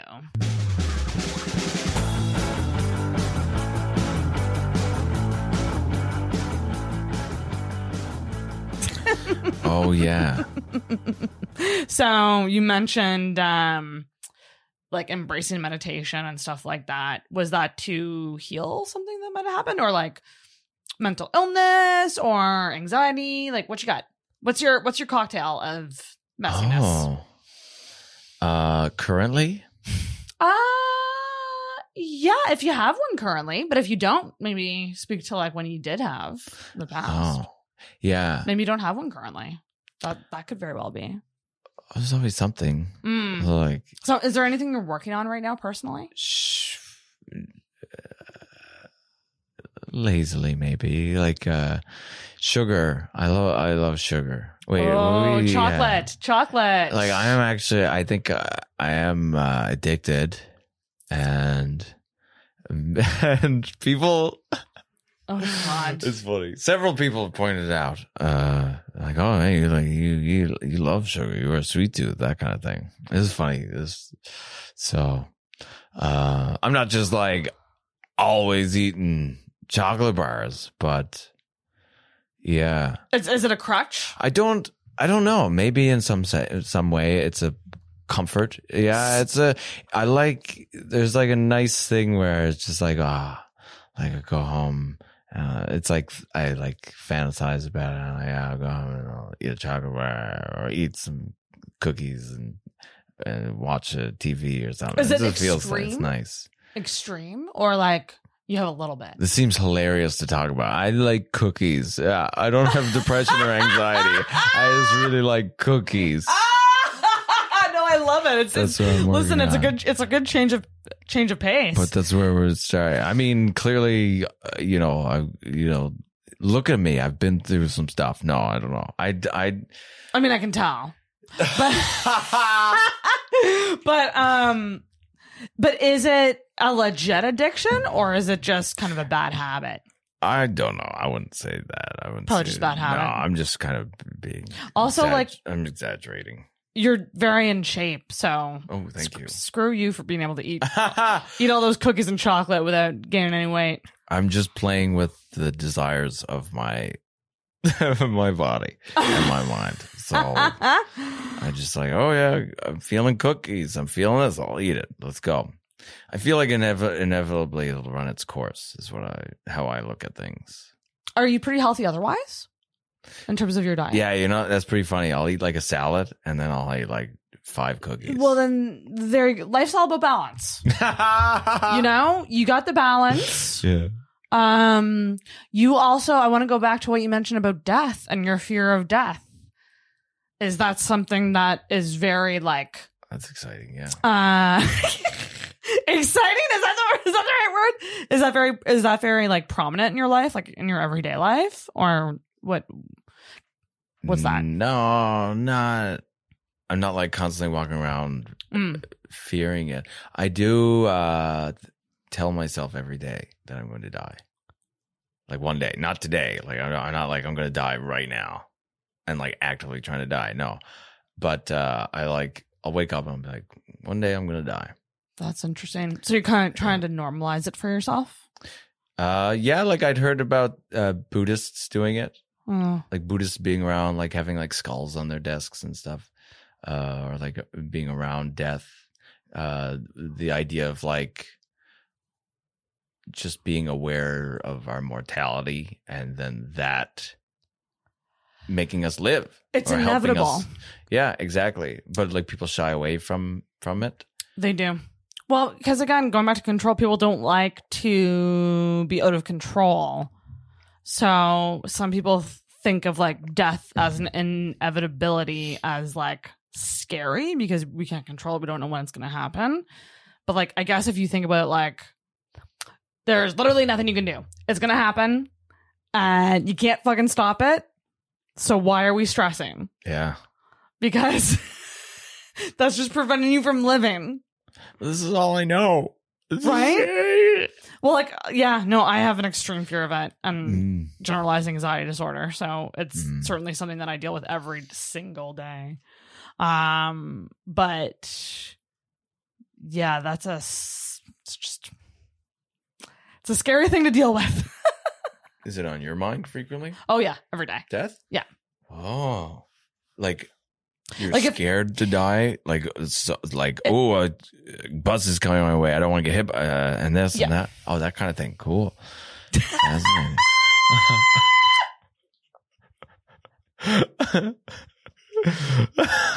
Super. Cool, cool, cool, Yeah.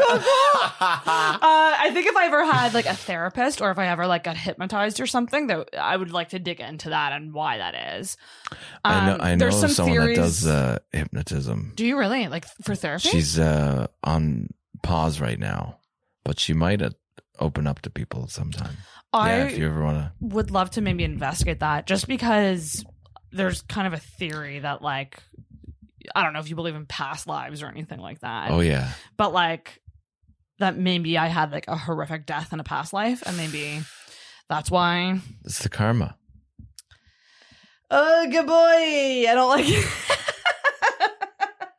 yeah, right? Well, the way I see it is, all this stuff is shadows. It's all just our mind, right? It's like a shadow play, right? And it's like, but it seems it's like uh the boogeyman. Like, holy fuck! At night, go to bed. Like, I'd go to bed at night. I'd be scared to put my head, my hand down because I thought there was a monster under my bed. But often, not in every case, but often, there's nothing there. Of course. it's just a shadow.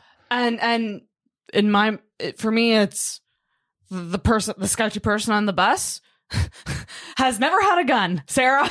But but in my i've gotten off buses because i've had bad vibes from people. Same, same. One Yeah, time, I one time feel- I was in a streetcar in Toronto, and I was sitting down with my girlfriend at the time, and, uh, and a guy came and sat next to us, and they put on a luchador mask, oh god like that's Nacho Libre, terrifying. so then- and we're just sitting there, like, let's get up on this next stop. yeah man. Like i it, it it's real bad. Like i i really uh i don't know why the bus is such a big thing but like i guess it's just the idea of like um you know you're it's it's mundane. It's a mundane routine to get on a bus and just go to your job. And it feels like if something were to happen like people would not expect something to happen on a bus so my mind goes to worst case scenario every time i get on a bus You like to stay vigilant. Yes. Yeah, big time. I feel like I'm hype. I feel like the anxiety is like almost a good thing Do you sometimes. do you have a weapon? Do you keep a weapon with you? No, but I should. No bear, no mace or anything, or like you don't I have would love to- keys in your hand, in your fingers. I've done that. Yeah, you've done that. Yeah. You only not all the time, but sometimes. Uh, not all the time. Like, I'm just hyper aware of my surroundings, but at the same time, have. It's weird to say this. I have a narrow focus. I I'm focused on my destination, but my peripheries are really good. I'm mm. always looking around. Mm. Because again, I'm I'm just scared of everything. Wow. it's fun. Is that would that is that part of the generalized anxiety? Yeah. Okay. Yeah, yeah, yeah. This is like a whole new thing for me because I, for some reason, never thought I was anxious. but everyone around me was like, Sarah, you're scared of dying every day. You're very anxious. It sounds like a positive thing though that you like at least you've noticed it. Yes. Yeah. Oh, yeah, You- big time. you're- Yeah. Yeah, for sure. Um, but okay. So, anything else wrong with you? I'm sure. Yeah. What's a I'm character sure flaw you're working plenty. on, or maybe something like uh that you're Oh. trying to fix? The ego, pretentiousness. Ooh, really? You, think you think you're pretentious? Oh, the, definitely for yeah. Really? That comes uh, well it passes clouds pass through, I'm sure. Oh, yeah. really? Really? Like I deserve this, I should be Mm. this, that kind of thing. Oh, okay. Got it. um How are you working like on it? oh okay, even like I get it. I'm here on in Halifax. I'm new to the scene. But like I'm like in my mind I'm like I should be on Yuk Yuks. I should be doing guest getting spot. getting booked. Yeah, I get yeah, it though because all, obviously there's people that have been here longer than me and they're doing and you know that kind of thing. But my ego's like, come on, put me on kind of thing. I, honestly, I don't know where my skill level lies in comparison to other people. Right. Uh, my ego certainly wants it to be higher, but whatever. You know, again, this is like you know, it's part of the the journey. Well, you're self aware about it, S- Try to be, try to be. so that's that's a good thing. I definitely like, and you know, even this, like, ooh, like, ooh, I'm spiritual. Ooh, look at me. Like, you know, I'll just talk about this and that. And like, there's a, I feel like there's a pretentiousness, uh, with how I act sometimes. Yeah, for sure. Oh, do you find that um? Do you see yourself as someone who's like self involved? Is that oh how you I masturbate a lot. Is that, is that, is that what you're talking about? well, because comedy is such an individual thing, like you're not, you have colleagues and stuff, but it's, you know, it's an individual art, Yeah. so to speak. I do feel like it runs the risk of becoming maybe on the narcissism scale, Oh, but like, but like again, you, you mentioned ego, like like you know, I'm you're constantly thinking about your jokes and your stage time and me. It's it's Yeah, a me yeah. me me kind of art, um, and it can be easy to get caught up in that. yeah, I'm definitely sick. Yeah, For sure. Mm. Yeah. Um I've been trying to work on this this thing of like incorporating uh, uh, other people and trying to, you know, let's do this as a team. Let's all build up and not focus on me Yeah. being better than people or this kind of thing. But it's hard uh, because that is the nature of the game, it seems, too. Like you, right? you got to focus on but maybe you. it isn't. But maybe it isn't. Maybe that's just what people have been doing is like climbing over other people to win. But like, you know, may, I've always I've I've wondered that with like the smaller scenes. If like we could only kind of get along, maybe we could all help. Like this, Help, help you have a podcast that you're. This is a a, a great selfless act, and I mean, you know, maybe Mm-hmm. I mean, obviously, you get joy out of it. You're doing it for your personal reasons, but yeah, you're also promoting Doing a whole scene and you're inviting people like that's a very and that's thank a you great for thing Thank you for saying that because sometimes I do think it's the most selfish thing I could do. like sometimes it does feel very selfish, but then I have to remind myself as well that like I never signed a po- podcast contract when I, you know, like like I have guests. Guests are my focus. Um, yeah, so I do have to re- remind myself of of that. it might be selfish if you, the whole time you invited me here and then you just talked the whole time maybe Right. that if you're just like Can hey you do you like my house and this podcast I is great. try to be aware of that. i think that would be then but but yeah, you're I- great you, you keep a great flow and you ask questions good questions you I, I try to because Yeah. I, I don't want to make it like an interview. Like it's a Mhm. conversation, but I, I do want the focus to be on the guest. Mhm. Um, what, going back to what you said about like the small scene and uh, not getting caught, caught up in yourself and wanting to help, but also wanting, I do think with stand up, it's like you do really have to just look out for yourself because I do think ultimately no one else is going to look out for you in comedy other than you. You're going to be the best person to look out for yourself in comedy. You're going to have supporters, you know, like friends of yours that will probably like recommend you to people and stuff like that.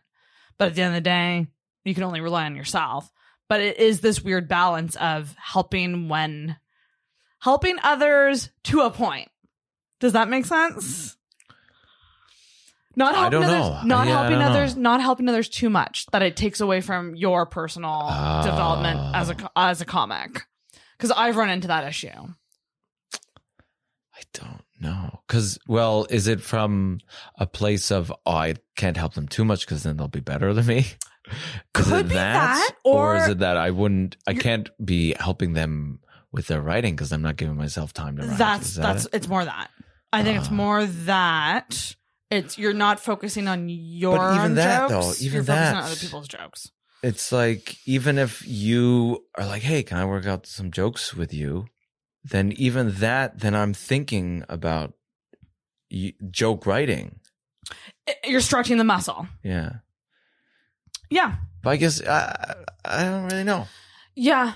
Yeah. It's uh I've had very little success. I've I've had my own personal successes, but I haven't had tangible uh, comedic success uh, from a public scale. So I don't really know what the best thing to do is, but I feel like you know what's the most comforting thing in comedy? Having people who've been doing it much longer than you and like pros and stuff also say that they don't know what they're doing. It's comforting because it puts us all I was talking about this with Peter Anthony last night. Like it's an equalizer in a weird way. Obviously there's different talent levels and different levels in comedy. You know, there there are levels. Uh but um the equalizer is the fact that none of us really know what the fuck we're doing. yeah, From an open micer who's going up there for the second time to like me seeing Peter Anthony last night at Gus's perform for four people and do the same get the same response from them as the the new guy who just did his first set there. Mm. Fucking fascinating. To It me. is fascinating. Yeah, fucking but also fascinating to me. There are some like if you're selling out an arena, it doesn't matter so much. Like that is some clear evidence that. Oh yeah, for sure. but that's the thing. He's he's a pro. He's been doing it twenty years. Yeah. Um, and he he is the the person. open who- mic is going to be relentless to everybody, I guess. open mic comedy is fucking ruthless. I guess that's how it works. Maybe not. I don't know. There's some people I see them every time. I'm like, they they just always seem to be murdering. But if you ask them, they won't, won't say that. Probably, yeah, true. So that's uh, the fascinating thing about again, like talking to comics on the show and. Or even talking to comics after shows and being like, "Oh my god, fuck yeah, that was awesome!" Oh no, yeah, Low it was all right. self-esteem. It was okay. It was okay. Could have done better. Wow. Oh, but it, it, it never ends, Andrew. That's the thing. Yeah, fuck that. The the self criticism will never end. Hmm. Isn't that fucking? Yeah, it's insane. I guess it's because we don't have a boss. You know, it's not like we have a boss telling us how we're doing, so we have to be our own bosses. True. We have to give our own like performance reviews, which is wild. Hmm. I'm, thinking about chocolate now. I should have. I should have had. To, I, I wish I had known. I could have picked you up something. Um, we do have another segment before before I let you go. Um, this is the unpopular opinion. Don't hate me for this, but it's time for unpopular opinion. So it's similar to a rant, but it's like you're gonna put your stance on something out there that you think might be unpopular. And this can be silly or serious. Doesn't matter. I was th- I was thinking of this. I was thinking of this. this is touchy too. I feel like nobody would like no nobody wants to talk like but okay, maybe you can clarify this for me. So like I like boobs and stuff. Uh, Unpopular opinion. like it's great. yeah. And I get the whole like the free the nipple thing, Yes. but I just uh it doesn't seem as productive to me as uh in, in many groups. And maybe I'm delayed on this. Maybe this has changed. But like when like uh women are like naked on Instagram and stuff, but it's like a positive a body positive thing. Right. and like but like the whole thing of like fuck dudes uh fuck you you can't tell me how i should look so and So stop being a pervert but i'll m- make myself look Right. sexy Got you. Got you. Got you. and like yeah wear what you want to wear but doesn't that seem it Mm-hmm. it doesn't make sense to me to to do that if you don't if you want fewer creepy people in your life why wear sexy clothes but then but then okay see this no, is I the get, I get where you're coming from. I feel Yeah. like I'll get I would get negative responses from both sides Yeah. because women would be like, dude, I can do whatever the fuck I want, I'll wear whatever I want. And men would be like, shut the fuck up, man. Putting their tits out on Instagram. You know what I mean? It's like Hmm.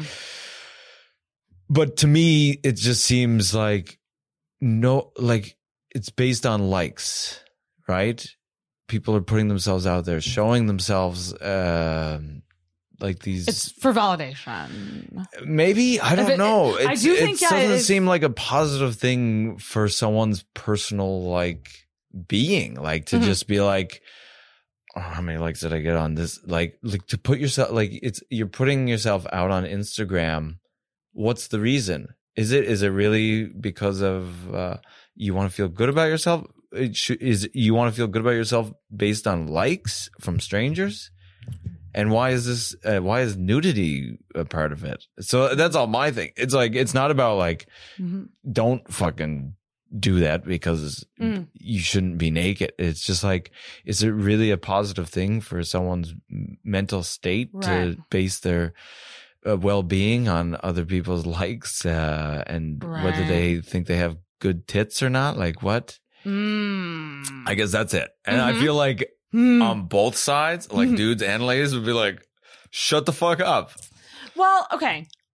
trying to think of how I can tackle this response to that. Um, I think you're right. I think the issue comes in where it's social. I think social media is the problem, not so much the yeah. the like because I I do think um there's a powerfulness in women showing flawed bodies um or bodies that aren't the perceived uh conventional standard of what beauty is you know the skinny big boob Yeah. perfect skin like all of this that a lot of women have grown up um with eating disorders because we're trying to look like that uh so the media has been shoving this in our throats as like we we have to look like this Yeah. Yeah. um so there is a powerfulness that i think people feel when they're like this is this is me and i feel beautiful and i'm going to post this to inspire other people that they can also feel beautiful if they look like me or if they look different True. True. but the but on that would be, um, yeah, why is it this performative thing that has to be posted for the currency of likes, reactions, comments, views, whatever that is? The social media side, which goes into like the whole influencer world, and is anything really authentic? Hmm. if you're posting it for that purpose. If an average fucking average Jane, average, let's say someone with like 300 followers posted that, it's just as powerful, but it's not seen as just as powerful because the engagement's not there. Which is Mhm. the fucked up part about so- social media, right?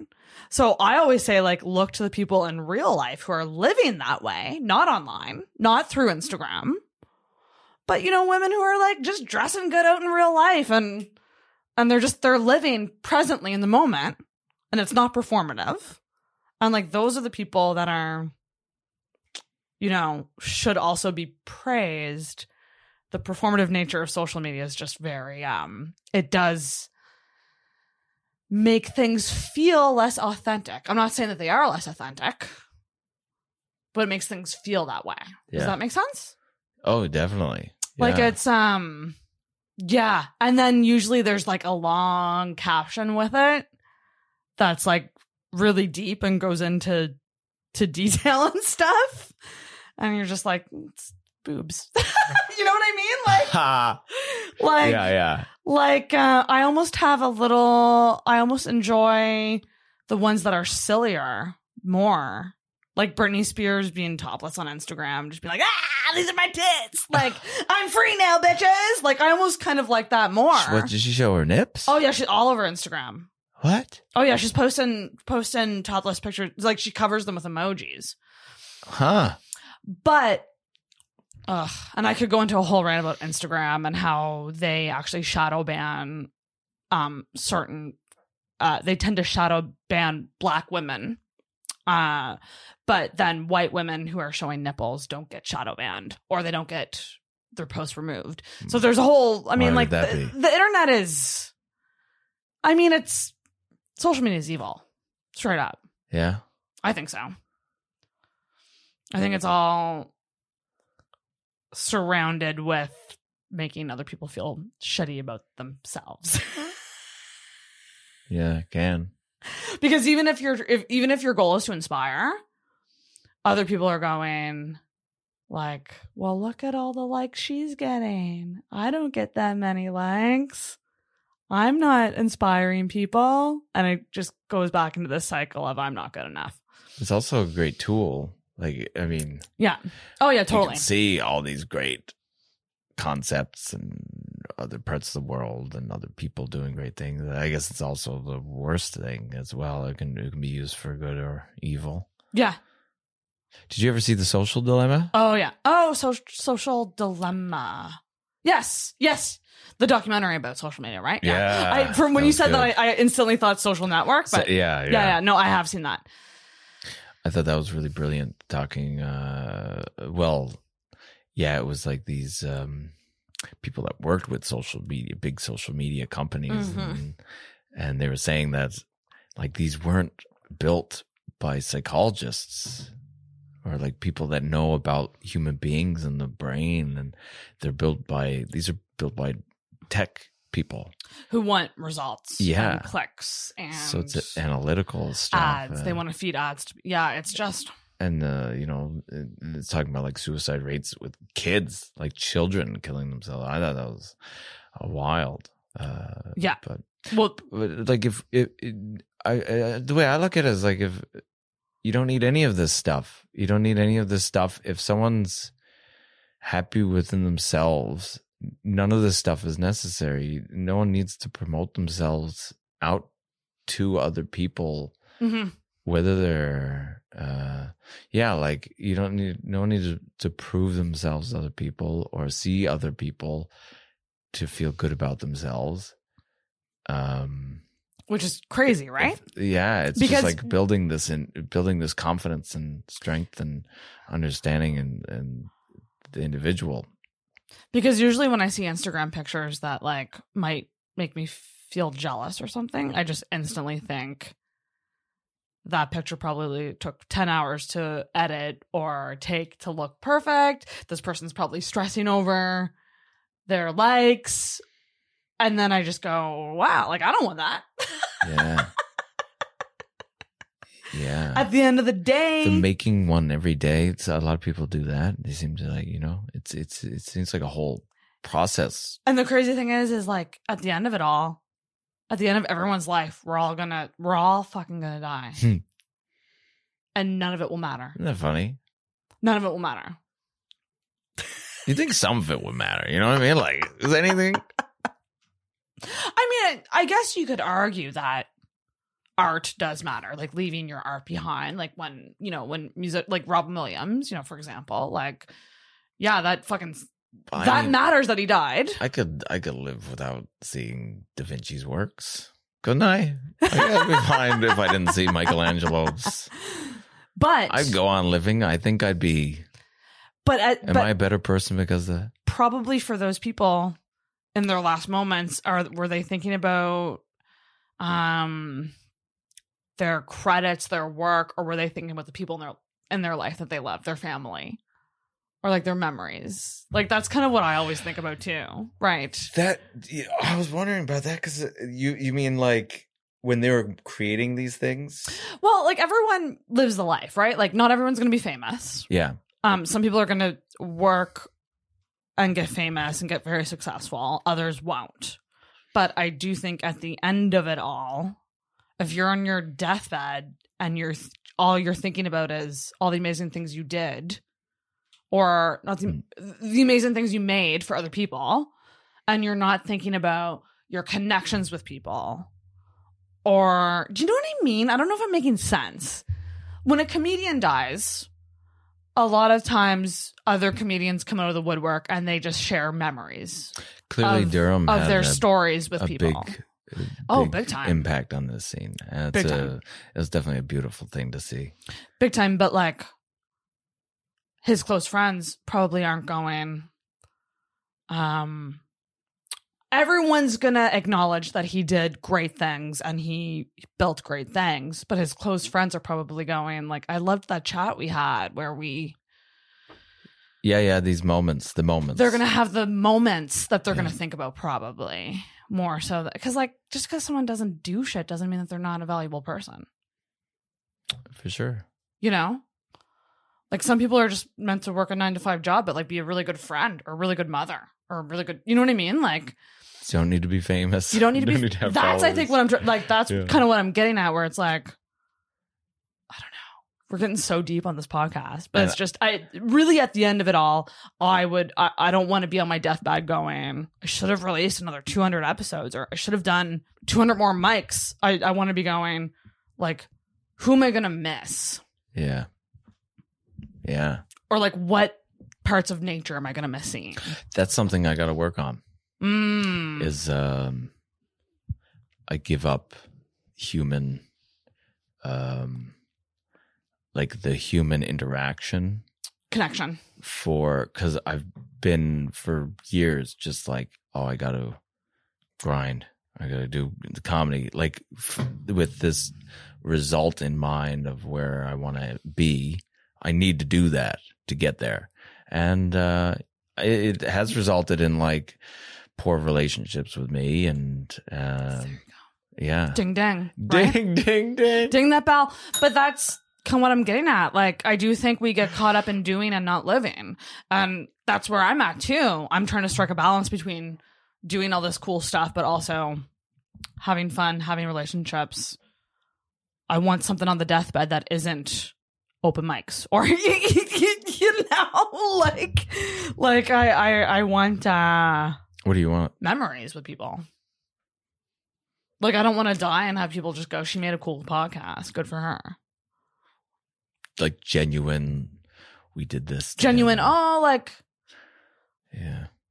like that's my fear. Even memories are funny because we just like accumulate memories as if it's like some sort of uh, um,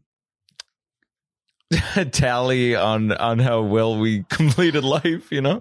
well, no, but that's a great great point. Um, have you ever have you had like close people die in your life? Like, have you lost anyone? Close not you know what? Thankfully, uh, not mega close. My aunt probably the closest. Uh, not mega close. Not going well. right. I am superstitious. And um kind of close friends, people I played like sports with, but not mm, like my closest family or closest friends again. That's good. Yeah, because it is a strange. how about you? it is a strange thing when people die where where you like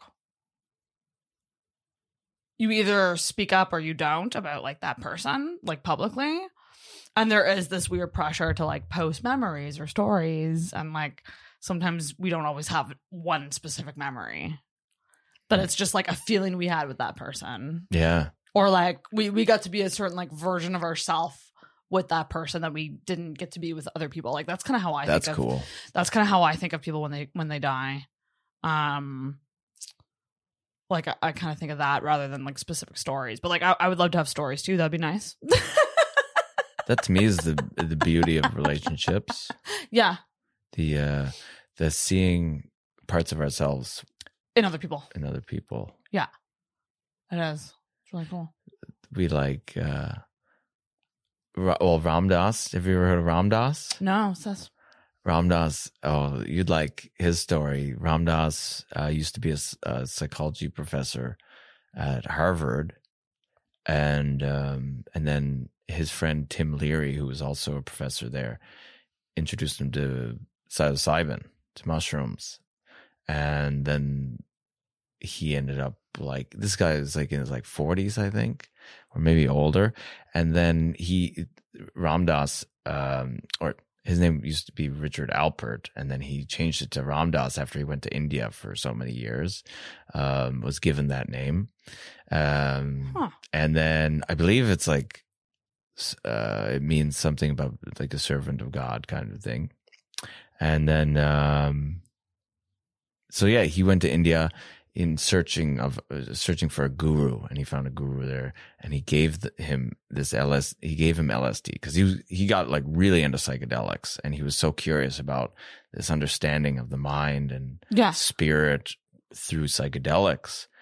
And then he he was like, I got to go to India and find a guru because he heard maybe they'd have an answer for me. And he gave the guru like this extremely high dose of LSD.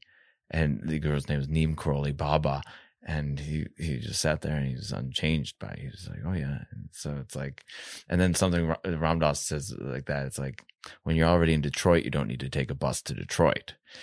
So it's, I guess, the idea there is that he's already experiencing certain planes of existence that, and that is encapsulated already. LSD, that plane of existence that is brought in during LSD that you experience during LSD, perhaps he's already uh, experiencing that. He's already acting on all planes.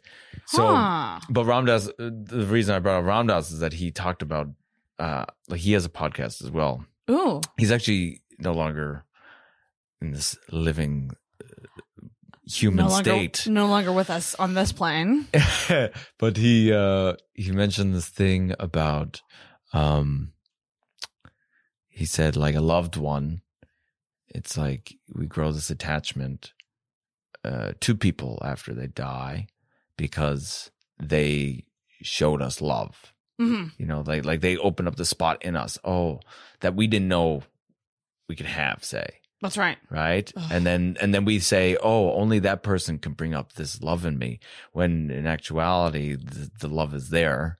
We just have to you know T- nurture it in ourselves rather oh than but yeah but that's we so we create true. this attachment to other people because we're like i could you're the only person that showed me this or that allowed me to feel this.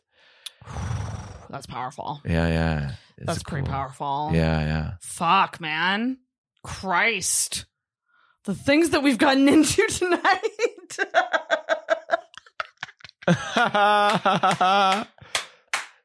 it's fun i fucking loved it i mean Yeah, holy exciting. shit this, this is a different book i love it I'm done. Andrew, is there anything that like we didn't cover that you might want to talk about, pop off about?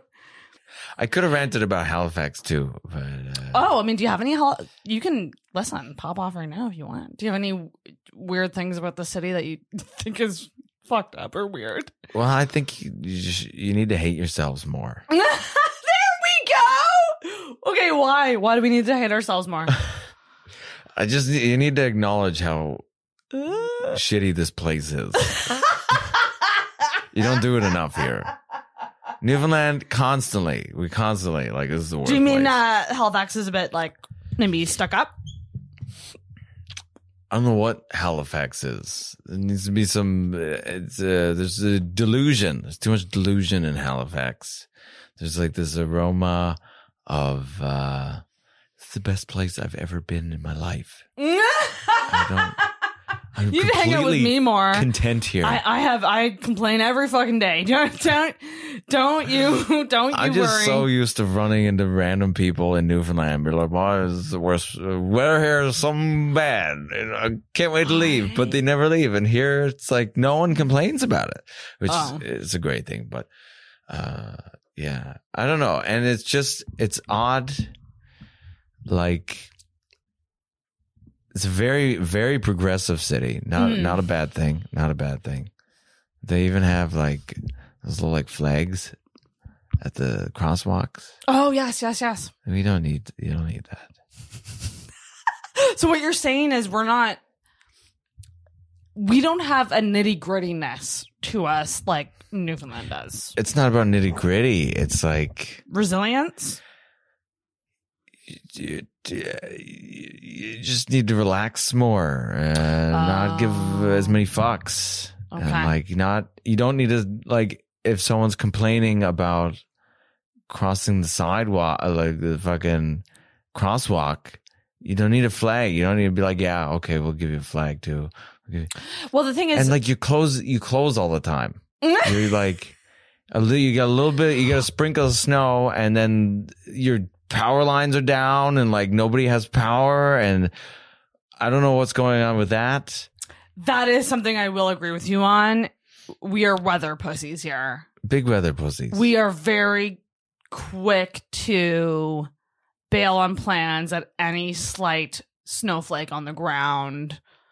Uh, and like, and also the the weather panic is like. Have you ever been in like a Sobeys or a Walmart like the night before a storm, and and you see people like preparing for like the end of the world? Yeah. Like it's madness. Yeah, I went. I went once, and this was in Newfoundland, and uh, they were like, "Oh, it was a big storm." We actually had this storm in Newfoundland, and it was like seven day power outage. And so, someone just before that, they went to the store, and I was like, "You get your good, like get get what you need to get, kind of thing, like." Uh, only what you need. Go, you can only go to the store, get what you need. And someone just had like fucking bag of chips, Pepsi, and a caramel bar. That's me.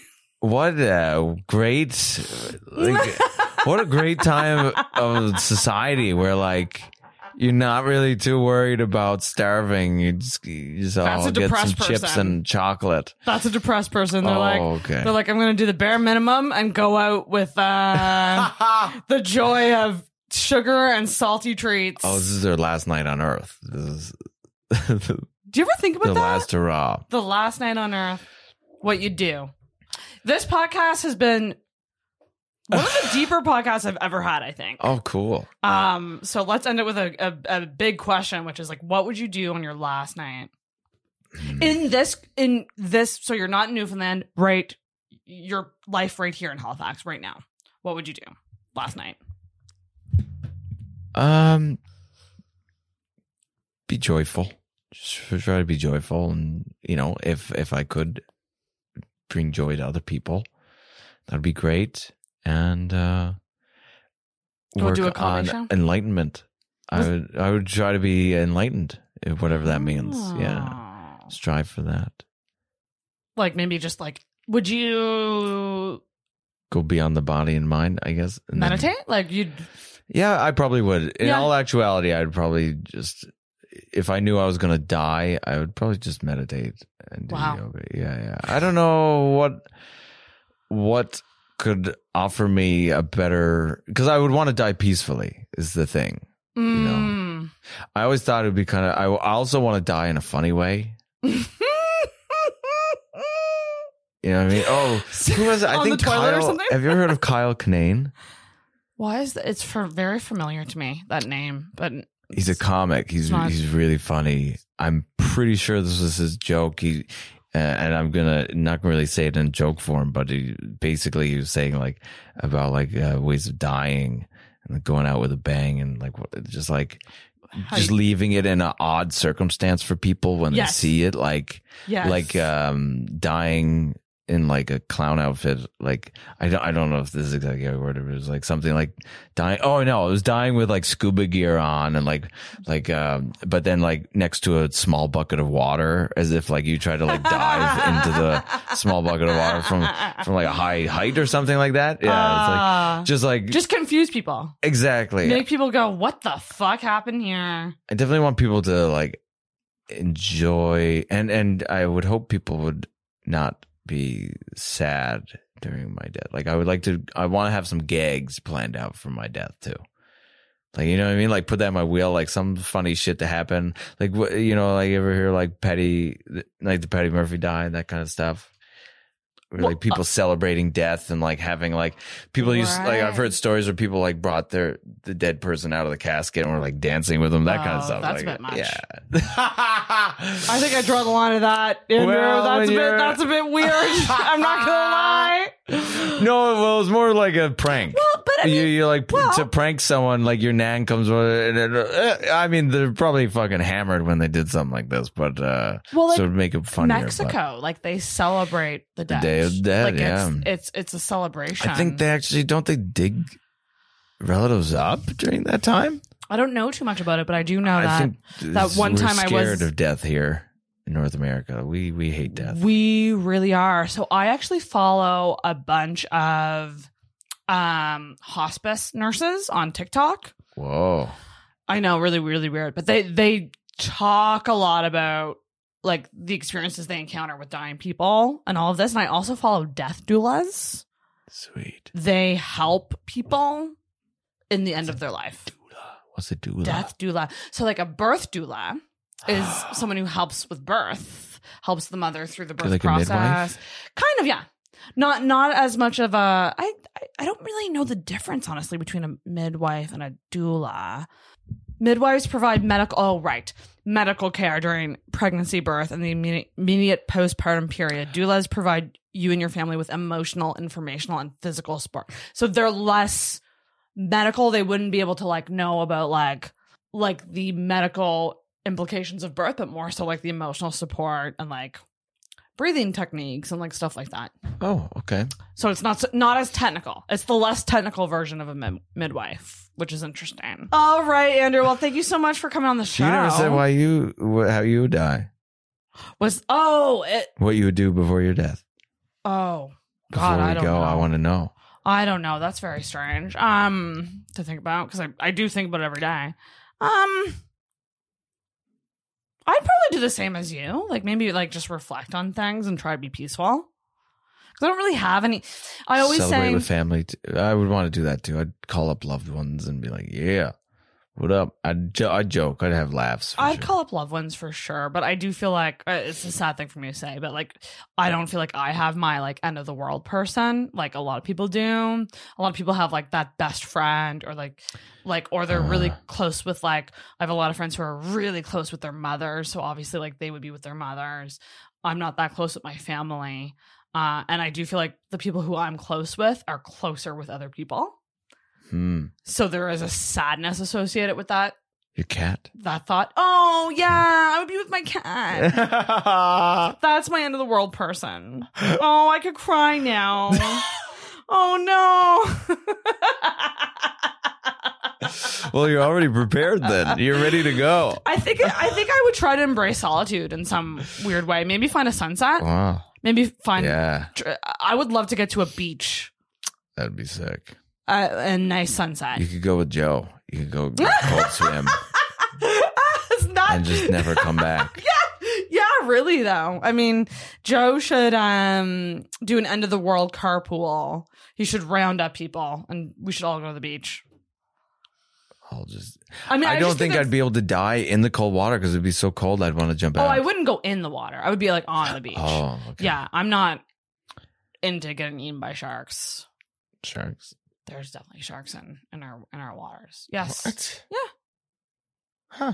there's great whites everywhere. Huh. There, are. Here look it up. in Halifax. Yeah, there's there's I don't a we gotta an- worry about. there's an app that tracks them. Did you hear about the the guy who died in Australia who was a diver and like fo- his life was dedicated to diving and like exploring the ocean and he got annihilated by a shark and died. Well, I don't think anyone doesn't get annihilated by a But shark. this was like I think if you're gonna attack by a shark, no, this was next level. really, this was next le- level like eaten. Like like I his think whole people body. think people who die from like shark attacks like it might be like bites.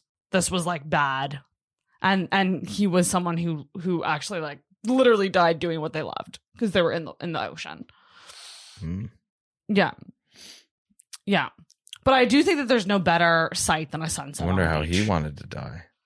Maybe that was it. Maybe Annihilated by a shark. he was like if you just look it up like Australia shark attack death, like you'll you'll find the story. It's fucking insane. There's a video. I haven't seen the unblurred video. The video, But there's a video of the body coming, like coming, washing up or whatever, Jesus, or like Christ. like the dead, like like they saw the dead body and like people on the beach are like screaming. is that on Rotten.com? W- Do you Uh, remember, do you remember that? which where? Rotten.com. I don't know that one. Was that like a? I wonder if that was like a prepubescent kid thing, a dude, uh, boy thing. We we would watch like there's like this website called Rotten.com, and my buddy showed me when we were kids. It Oh, was it like like a baby in a jar and like oh, like all that weird shit? Weirdest, yeah, just the worst photos you could possibly find. Like people with like their head cut in half and like, Oh God. Yeah, no, I, no, I think I know what you're talking about. I didn't. Yeah, there was a site like that. I mean, like shocker videos were a huge thing when I was when I was younger. that's a shocker vid. Just like, I mean, the two girl one cup type things. Oh yeah, There was one I saw that was called. you don't see those that- anymore. that Maybe called- you really don't. it's all normalized now. Well, we're all so sensitive, right? We can't take it.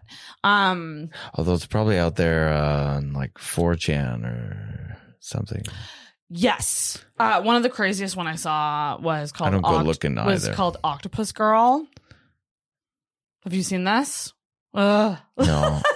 Can't believe I'm talking about this on the podcast. Explain Octopus Girl to us. Um, a woman put like an octopus up her pussy and then shoved it out, like squeezed it out. And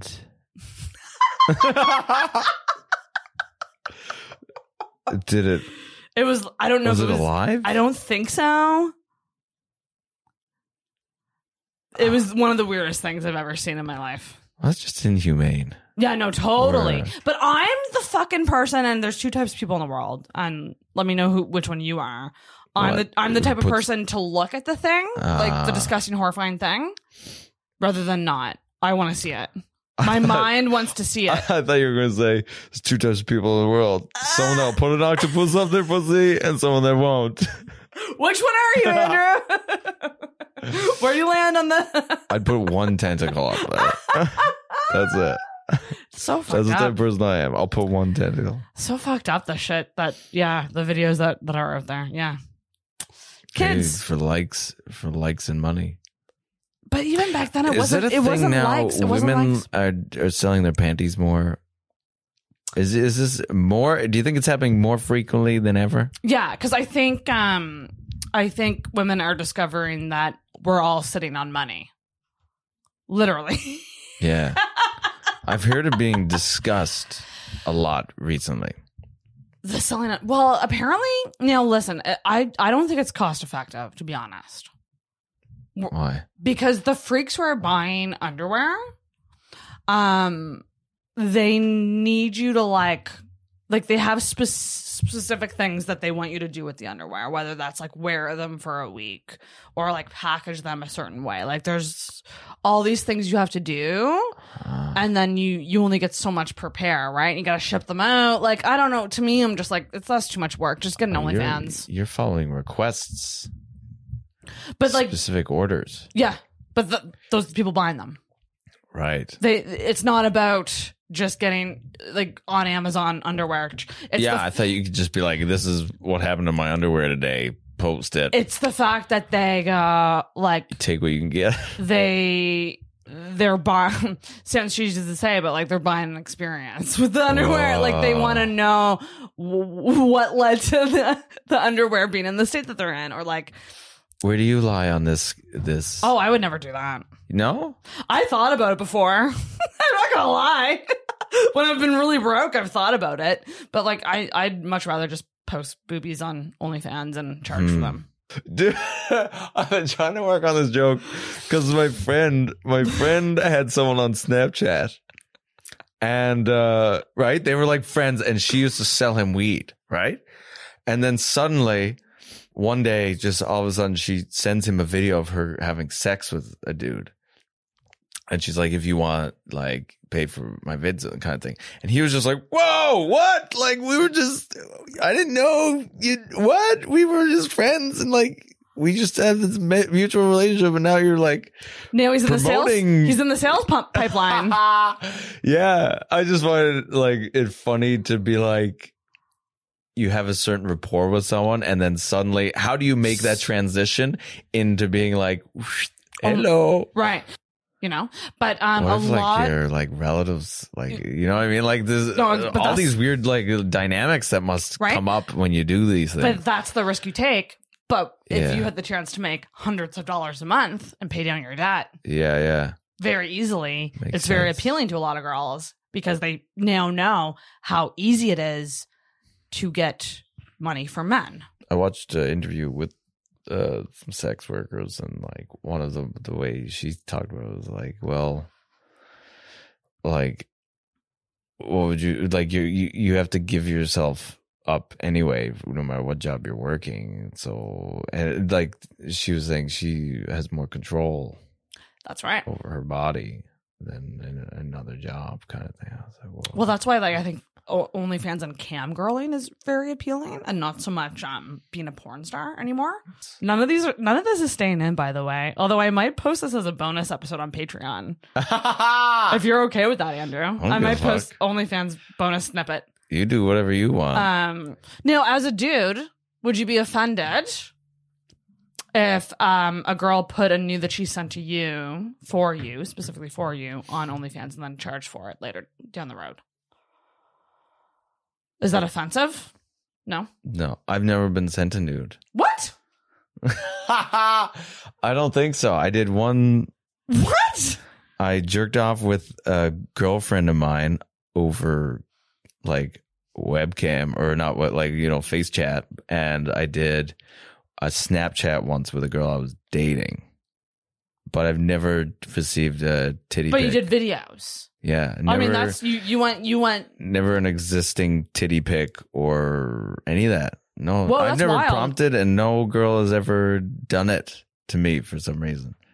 For some reason, why hasn't this happened? Have you It sent? should have. Have you sent pictures? Um,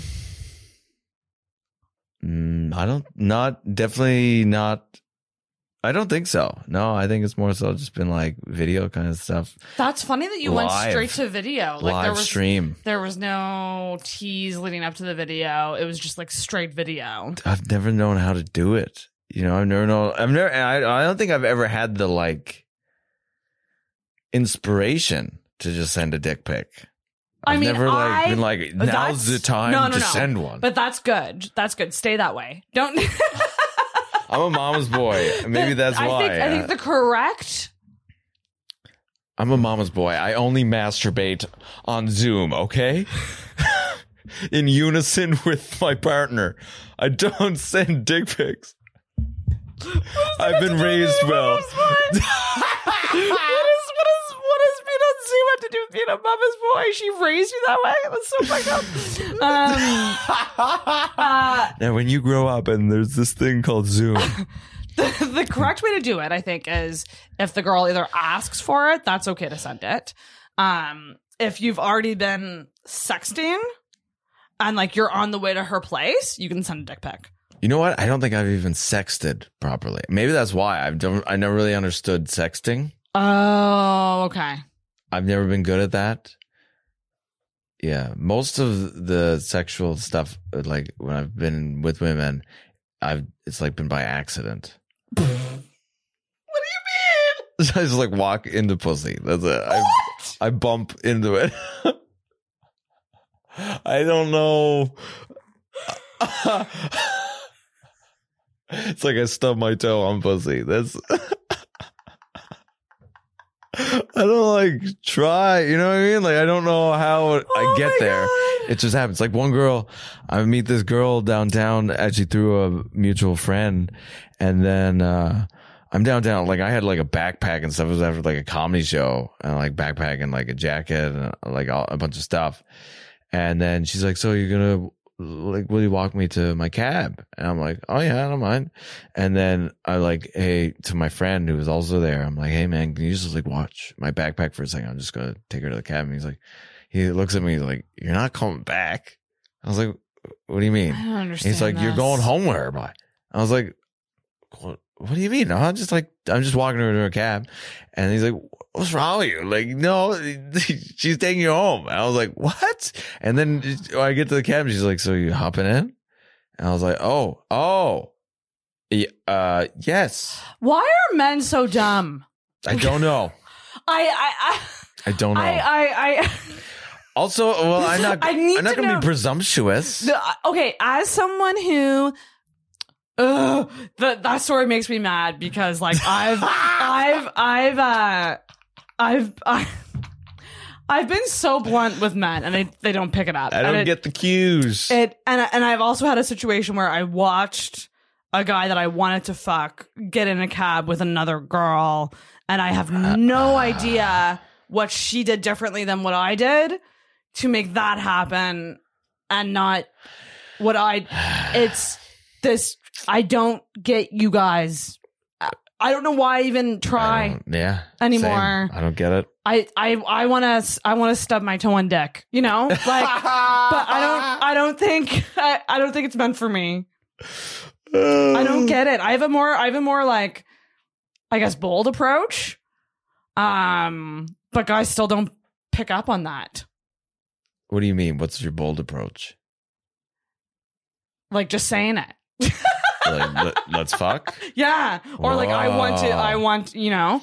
Um actually it's oh, it's been a while since I've I love that. If someone's happen. just like, let's fuck, I'm like, oh, oh, that's what you want. Okay, let's do it. Yeah. Yeah. But I think a lot a lot of those times it was like over like messenger or something. Uh, Not in person. yeah. So I, I really can't say shut. It's funny. Most of my relationships, uh, have been I've been fuck buddies Oh, with same. people on the rebound. So I've been the rebound dude. Oh. and uh, I was like pleasantly. I was just happy. Like I was like, that's great. I never looked at myself as a rebound because I never wanted a committed relationship. So it was just like a perfect thing for me because it'd be like, or like people that are traveling.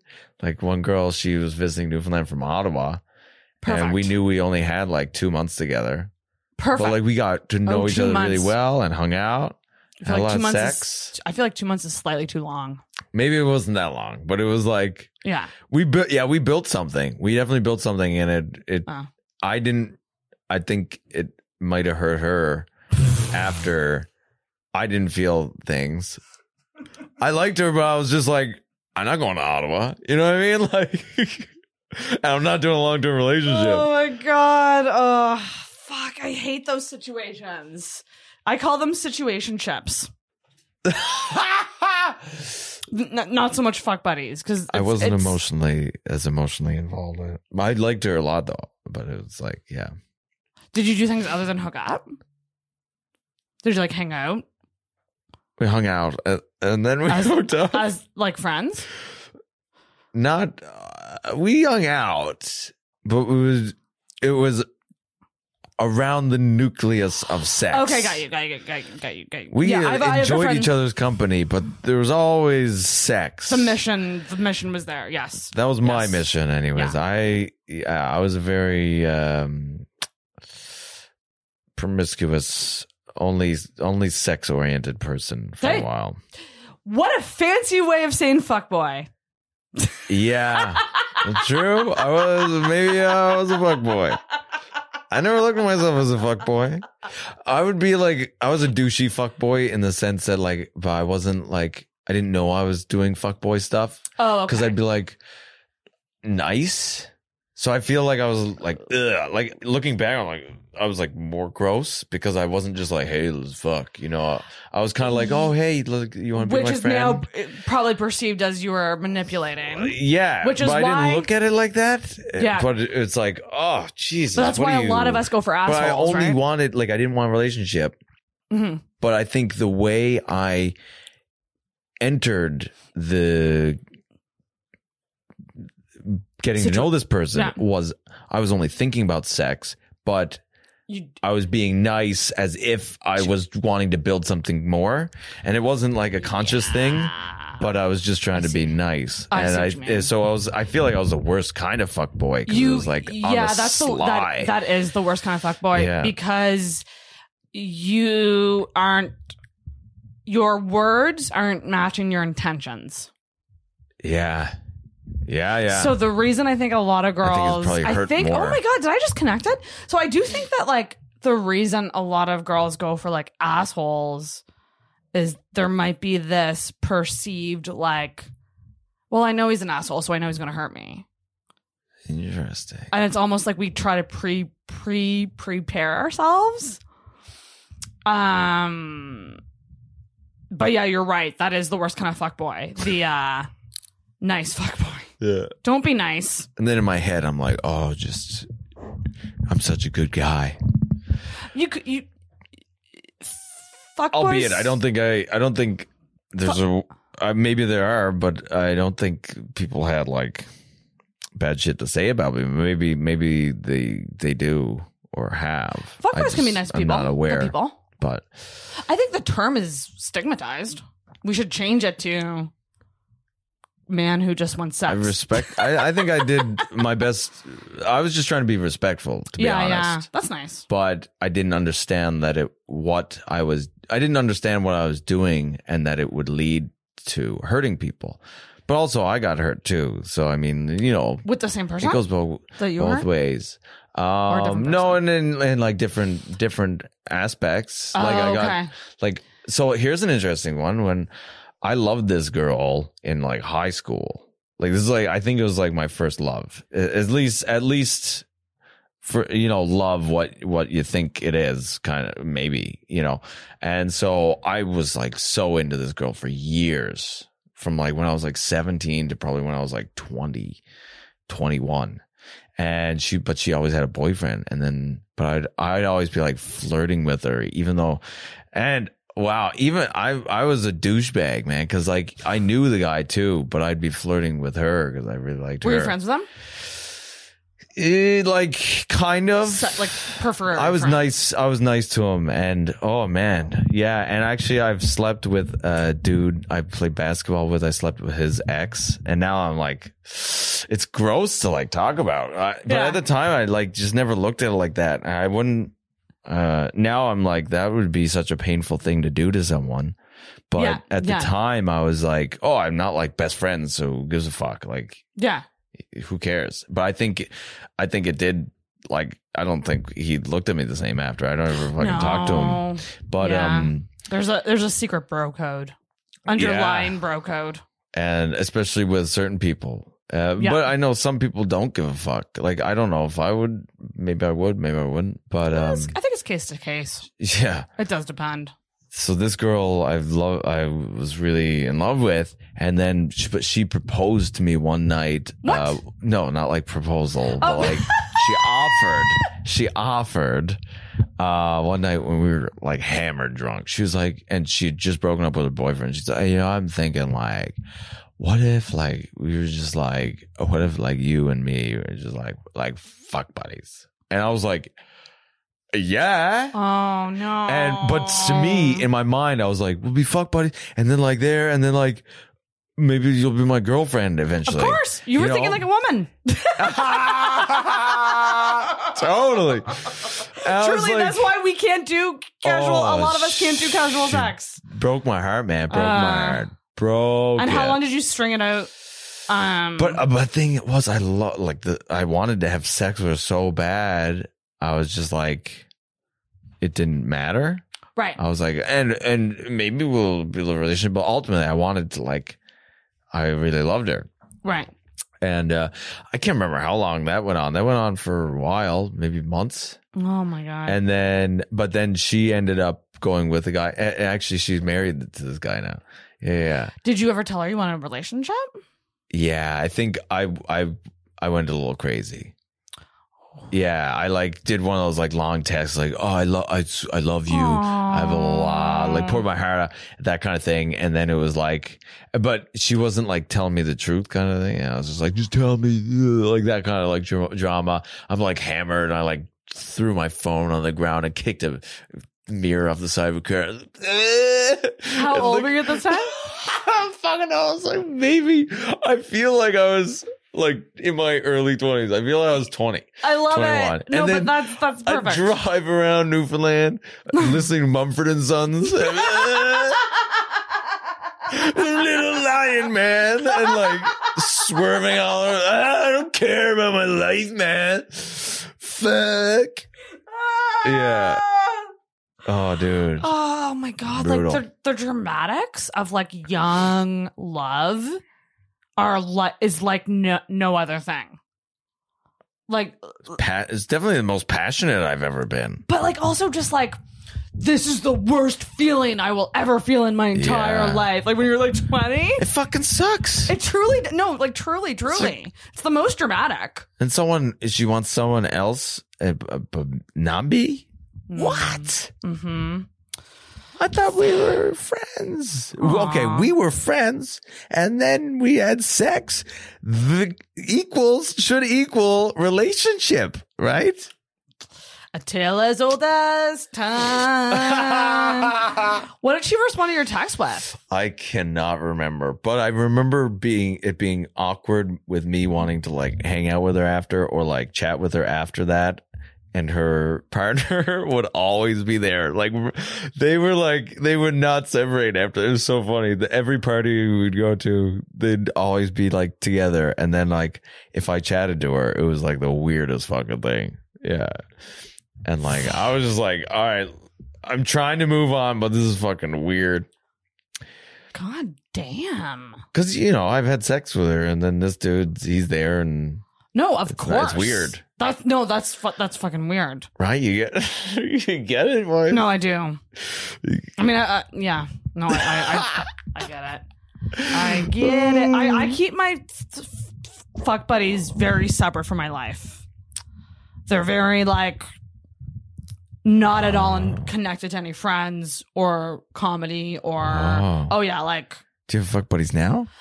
I have one. I haven't fucked him in like a year and a half, but like like probably could. There was no closure. Uh, but like we we had been we've been like kind of like bang bang bang buds. Can I say bang Ooh, buds sure, since since like 2013? on and off. Yeah. Cool. Just like whenever. But like it, it it's like hey, we do this one thing great. Let's do this one thing great together and we don't have to do anything else together. Perfect. Sex is good. The sex is good. Yeah, it's fun. It's predictable. it's reliable. No, wrong word choice. Oh, reliable. Reli- it's reliable. Huh. So why not more? It's a great question. Do you want more? I think like I lost my sex drive and then I think we're both lazy. Huh. I think that could be it. No, like COVID but- came but into zero play. relationship. You ne- you never want a relationship with this person? Oh no, I did- did in the beginning. Huh. But then I I don't know what changed, but something changed where I was like, okay, I no longer care about like being with this person, but I do still like having them as this person to come over every now and then. Hmm. There's like a comfort level. Yeah. And that's kind of nice to have with somebody. Yeah. Like um yeah, maybe I text him at the end of the world. Oh yeah, go out with a bang, baby. Go out with a bang. Yeah. A literal bang. Yeah, no, but that's like I have to do that, like because otherwise I will get feelings, uh, and it it will be messy, messy, messy, messy, messy, messy town. Um, so I have to keep it as casual as possible. And by that I mean like there's a, a purpose for our hangouts and nothing else. Like we don't talk, Hmm. hang out, text. Because he's made it clear he doesn't want anything Oh, yeah. else. Oh, I get you. I get you. Yeah. That must be tough emotionally. Because our Shit, personalities wouldn't match up. Oh. Yeah. Fuck. I I don't know if I could do that, man. That takes to be like emotionally Detached. interested in someone and then oh yeah. to have sex with them. Mhm. And but knowingly know that it would it would Yeah. And it was a problem for a while, but again, like something just I've probably done it, but I something just shifted in me, and I was just like, okay, I no longer care. I think it might have been self respect. Nice. Yeah. Like I think it might have been just a moment of like, I know this person won't be with me, so there's no point in me liking him anymore. Yeah. But I s- still enjoy the physical Hmm. side of things. Tough. Yeah, Nice. man. I know I've I've been through a shit ton of like weird casual situations. Like I've been single for ten years, but like that does not mean that shit hasn't fucking gone down and happened and like been very intense and like has felt like breakups, even though they weren't. Ah. Oh yeah. That's a whole other podcast. uh, we gotta end it because guess how long we've been talking? Just take a. I I looked at my watch. Three hours. You're right on three hours. Wow. This is. Can I keep the relationship stuff in? I'm not going to keep the OnlyFans stuff in. Dude, you I don't But give a I- fuck. I would love to whatever now- you want. I would love to cut in that fuck buddy, that whole thing. Uh, but we're going to do a real ending now. This is the real ending. We're really ending the podcast now. okay. So, Andrew, thank you for being on the podcast. Thank you for having me. It's been great. My God, what a wild ride. Um, where can people find you on Instagram? What's your Instagram? Have a nice K underscore. Oh, have a nice K. hmm I am on Twitter, but not many people go. I think it's the same thing. Have a nice K. Maybe it's not. No, maybe it's not. I'll find it and I'll. I'm there somewhere on Twitter. I don't use that too much. Instagram's the most. Tried TikTok because Instagram, just Instagram. Follow Andrew on Instagram. Big thank you for this wonderful Whatever. night of insane conversations. Um, and you get to end the episode with a bell ring. Pull her up and give her a ring. That means we're done. We're done. Thank you.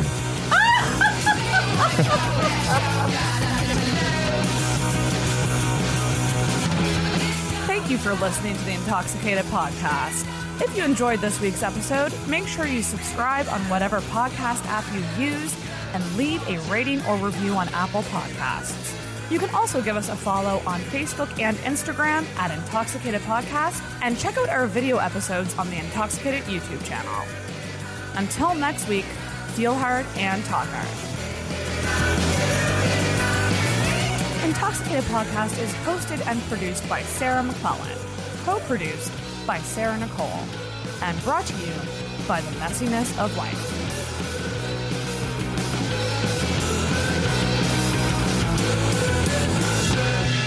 Oh, everybody's depressed. Next subject.